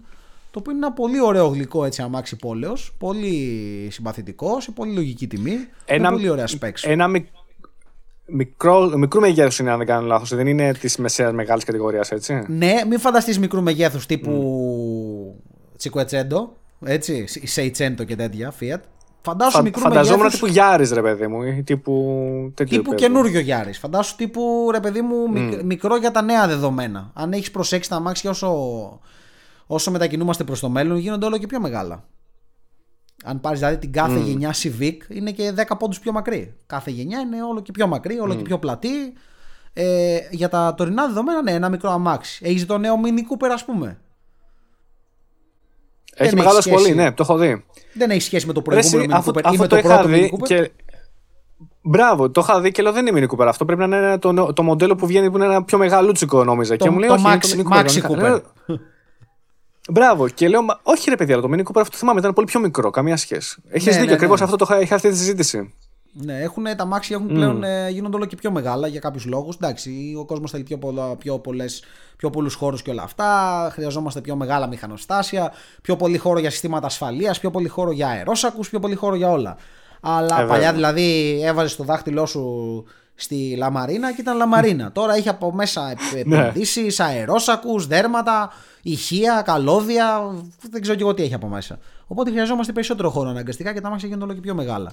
Έτσι είναι και το, το E της Honda. Είναι μικρό, αλλά για τα τωρινά δεδομένα. Όχι για τα δεδομένα του 70. Ε, φαντάζομαι, επειδή βλέπω ότι όλες οι εταιρείες αρχίζουν να καταλαβαίνουν ότι υπάρχει μια μεταστροφή και πάμε προς ηλεκτροκίνητα οχήματα, ε, θα, σταδιακά, όπω το είπε, δεν θα γίνει άμεσα, δεν θα εξαφανιστούν δηλαδή μέσα στα επόμενα ναι. 10-20 χρόνια όλα τα βενζινοκίνητα ή πετρελαιοκίνητα.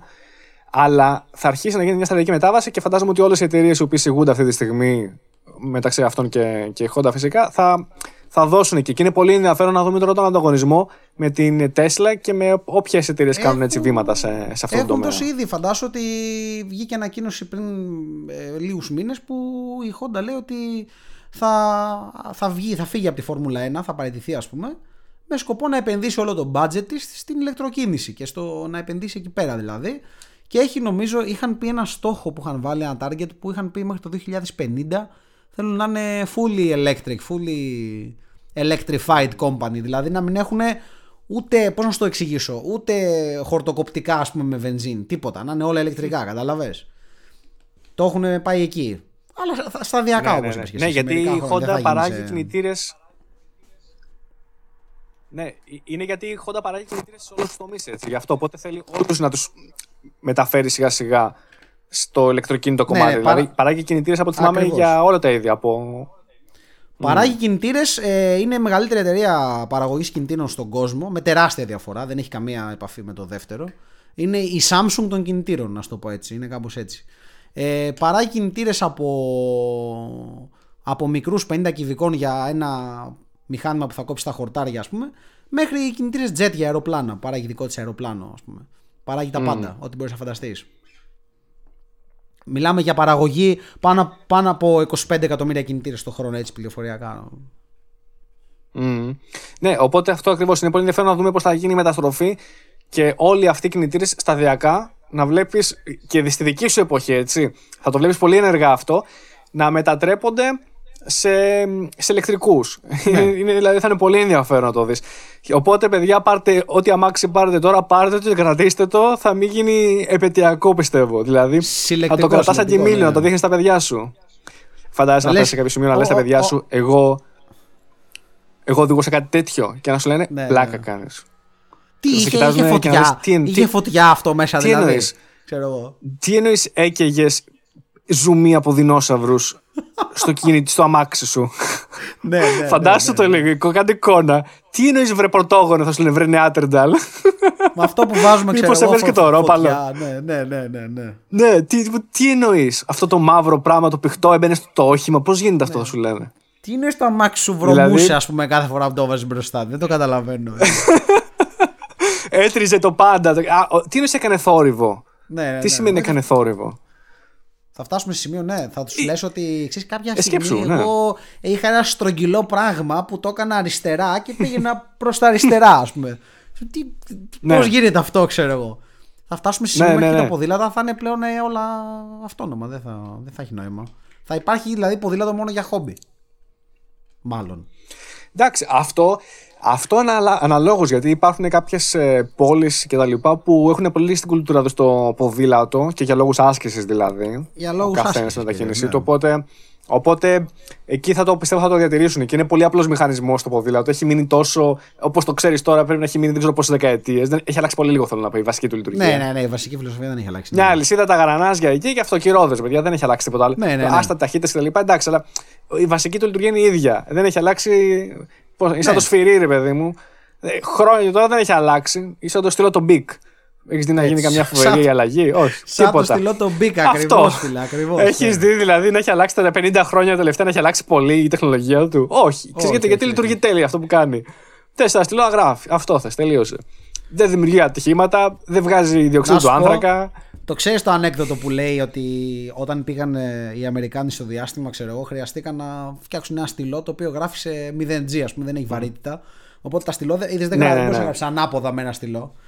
Και mm. επενδύσαν λέει πόσα εκατομμύρια να φτιάξουν ένα στυλό, ξέρω εγώ, που γράφει στο ναι. διάστημα. Και βγήκαν έξω και είπαν παιδιά, να το στυλό το οποίο γράφει παντού, γράφει σε μηδέν βαρύτητα, γράφει στο κενό, γράφει παντού. Ε, οι Ρώσοι λέει πήραν ένα μολύβι στο διάστημα. Δεν χρειάζεται mm. στυλό. ναι, αλλά ξέρεις ότι αυτό είναι. είναι επειδή το είχα ψάξει. Όχι, είναι ωραίο, είναι αστείο, ε, αλλά το είχα ψάξει. Είναι ψηλό μύθος γιατί. Καλά, μύθος. Γιατί όχι, θέλω να σου πω ρε παιδί μου, και γιατί είναι μύθος, γιατί ε, τα, τα υπολείμματα που αφήνει το μολύβι, το γραφίτη, δεν πηγαίνει πολύ καλά αν πάει να αναμειχθεί σε κομμάτια του διαστημόπουλου κτλ. Θα έχουν πρόβλημα. Α, και αφήνει υπολείμματα ναι. κάθε φορά. Ναι. Οπότε αυτός ήταν ένα από τους βασικούς λόγους. Και μάλιστα λέει ότι ένας που κατασκεύασε και το πατένταρε, το πούλησε λέει σε δύο-τρία άτομα. Ο πρώτος που τον αγόρασε ήταν η NASA, η επόμενη ήταν οι Ρώσοι. Ναι. Αλλά επειδή δεν είχε μεγάλη αγορά, το έκλεισε το μαγαζί. Γιατί τύπου πούλησε πέντε, πέντε στυλό και πόσα θα πουλούσε δηλαδή. δηλαδή Πόσους ναι, ναι, βλέπεις να πηγαίνει στο διάστημα, ας πούμε. Ε, αγοράσανε τρία ξέρω εγώ, ολόκληρο. Γιατί δηλαδή, εσύ άμα πάρεις ένα Bic, δεν σου κρατάει κανένα χρόνο. Ε, σκέψου αυτοί, κάθε ναι, πότε ναι. στέλνουν κόσμο στο διάστημα. Ναι, πήραν τρία γιατί πολύ αιώνες. Ε, πήραν άλλα δύο οι Ρώσοι και το έκλεισε το μαγάζι μετά ο τύπος. ε, πάμε αλλού, δεν γίνεται. Ε, ναι. Αυτό είναι, ναι. Κατάλαβες. Τέλος πάντων, μάλιστα. Λοιπόν, οπότε είναι αυτό. Είναι πολύ ωραίο να δούμε πώς θα, πώς θα πάει. Νομίζω ναι. ότι κατά τα λοιπά είμαστε ok από χρόνο. Μπορούμε να ε, σιγά σιγά να μόνο βεύουμε προς το τέλος με αυτή την έννοια.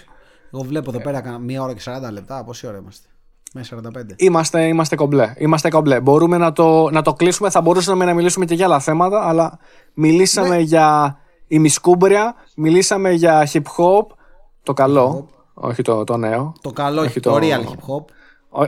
όχι το μοντέρνο. Όχι το μοντέρνο. Όχι αυτά που ακούτε εσείς. Όχι τα τράπια αυτά τα. Το old school hip hop το τίμιο. Μιλήσαμε για αυτοκίνηση, μιλήσαμε για ε, τα, ηλεκτροκίνηση. την ηλεκτροκίνηση, τι άλλο; Βενζινοκινητήρες.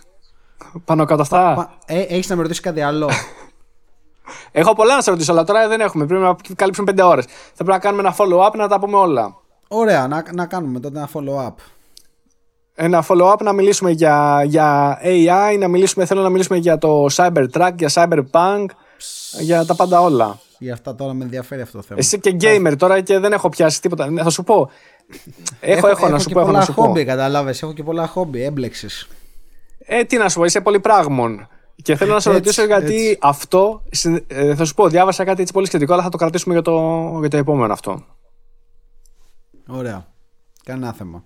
Λοιπόν, Λοιπόν, έχεις κάτι τελευταίο να πεις έτσι, μια συμβουλή, κάτι με να περικλείει όλα; Συμβουλή να περικλείει. Όχι, παιδιά, δεν έχω να πω τίποτα. Έχω να πω μόνο να κάνει. Ναι, κατακλείδα. Ο καθένας, ναι, ο καθένας να κάνει ό,τι αγαπάει και να μην κάνει τραπ mm. κυρίως. όχι, τε καν. να κάνει ό,τι αγαπάει ο καθένας και όλα τα άλλα. Εντάξει, θα έρθουν με τον καιρό της και ηλεκτροκίνησης και όλα. Δεν έχω να, πω, να προσθέσω κάτι άλλο. Έχω να πω μόνο ευχαριστώ που με έφερε εδώ πέρα να τα πούμε. Έχω, να πω ευχαριστώ που με έφερε στο σαλόνι μου για να μιλήσουμε. Έτσι. λοιπόν, τι να κάνουμε την επόμενη φορά πριν να είναι από κοντά τότε. Έτσι, να είναι εννοείται, εννοείται. Διαζώσεις. Να, να τελειώσουν και αυτοί οι περιορισμοί που έχουμε εδώ πέρα, δυστυχώς με αυτή την κατάσταση που ζούμε. Και να βρεθούμε. Εντάξει, δεν έχουμε ζήσει πολλά μωρέ. Κάτι πανδημίες, κάτι χιονοθύελε, κάτι λοιμού, κάτι καταποντισμούς, κάτι ε, τέτοια. Ε, κάτι ψηλά. Εγώ για να είμαι ειλικρινής εδώ πέρα που είμαι δεν έχω ζήσει τίποτα. Γιατί ούτε ούτε πανδημίες έχουμε εδώ πέρα, ούτε δεν έχω βιώσει κάτι. Είναι μικρό το χωριό και είναι σαν να μην έγινε ποτέ τίποτα. Σωστό. Το μόνο σωστό. που Είσαι βλέπουμε εμείς είναι στις ειδήσεις.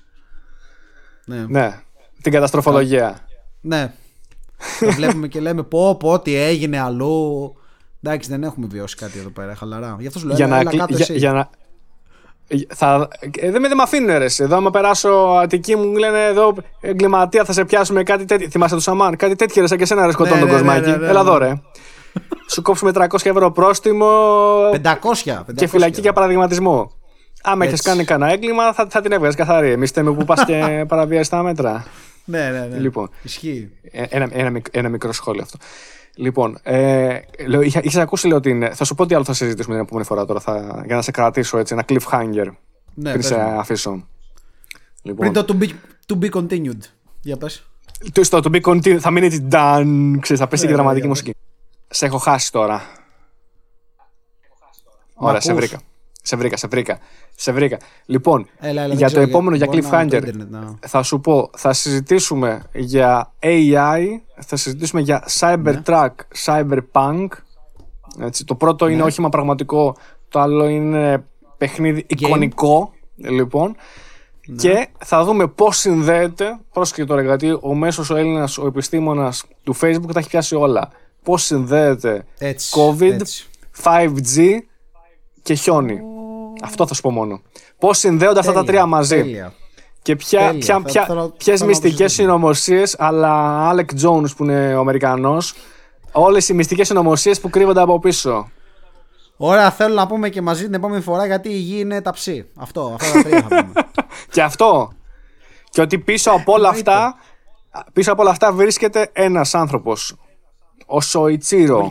Αν τον είπα σωστά. Ο Bill Gates. Ο Bill Gates. Όχι ο Σοϊτσίρο Χόντα, εγώ αυτόν θα έλεγα ρε. Όχι, Ότι τύπου... ο, Bill Gates κρύβεται πίσω από Πώς είναι στο Scooby-Doo που βγάζουν τη μάσκα και είναι ο Bill Gates και λέει και είναι από πίσω ο Σοϊτσίρο Χόντα και λέει Δεν περιμένω ότι είσαι εσύ. Φαντάζεσαι να είναι ο Χόντα και να, να είναι ζωντανός ακόμα και να τα κάνει όλο αυτός. Θα δούμε, θα δούμε ποιο θα είναι. Ναι, ναι, ναι, ξεκάθαρα. Δεν, δεν πέθανε ποτέ. Αυτός και Έλβη είναι σε μια σπηλιά. Λοιπόν, ωραία, ωραία, ωραία. Ωραία, ωραία. αποφώνηση. Λοιπόν, ήμασταν εδώ λοιπόν στο τωρινό επεισόδιο. Καταφέραμε να είχαμε μετά από όλες τις τεχνικές δυσκολίες μαζί μας τον φίλτατο Bonamine Πες δυο λόγια. Εδώ είναι δυο λόγια. Έχει, έχει μεγάλο delay σ' ακούω. Έχει σταματήσει και σ' ακούω μετά από τρία λεπτά εγώ. Και το delay δεν μπορώ να κάνω τίποτα. Ε, εγώ φίλε. Μα έχουν καταθέσει τεχνικέ λεπτομέρειε. Ευχαριστώ για τα καλά σου λόγια. Πραγματικά λυπάμαι για τα όλα τεχνικά. Ωραία, ευχαριστούμε πολύ λοιπόν. Και το delay και το, τα του Skype. Και ευχαριστώ και τον κόσμο που δεν το βίντεο και να είναι όλοι καλά εύχομαι. Και εσύ και ο κόσμος και όλοι. Υπέροχος. Ήσουνα υπέροχος. Λοιπόν, ευχαριστούμε πάρα πολύ λοιπόν, Βασίλη. Ε, χαίρομαι και εγώ πάρα πολύ που σε είχα εδώ, αν και σε ακούω, σε μισοακούω αυτή τη στιγμή. Και θα τα πούμε σε επόμενο follow-up επεισόδιο. Τέλεια, τέλεια. δεν έχω εγώ αφήσει. Πάω βουλκανίζατερ πέντε φορές το μήνα. Για λαστιχά το μάζδα μου έχει. Κλείνεις αυτό. Εγώ μόνο αυτό άκουσα το κλείνω. Μέχρι πριν στο προηγούμενο, εντάξει. Ε, φιλέ, έχει, έχει 8 ώρες τηλέφωνο. Δεν ξέρω γιατί. Έχει τρελά τηλέφωνο. Έγινε, έγινε, το κλείνουμε. Λοιπόν, σε ευχαριστώ πάρα πολύ και θα τα πούμε. Τίποτα, δεν σου καλά, εγώ ευχαριστώ. Λοιπόν, Μποναμίν, ήμουν Γιώργος Ζαχαρόπουλος, over and out. Over and out. Kisses.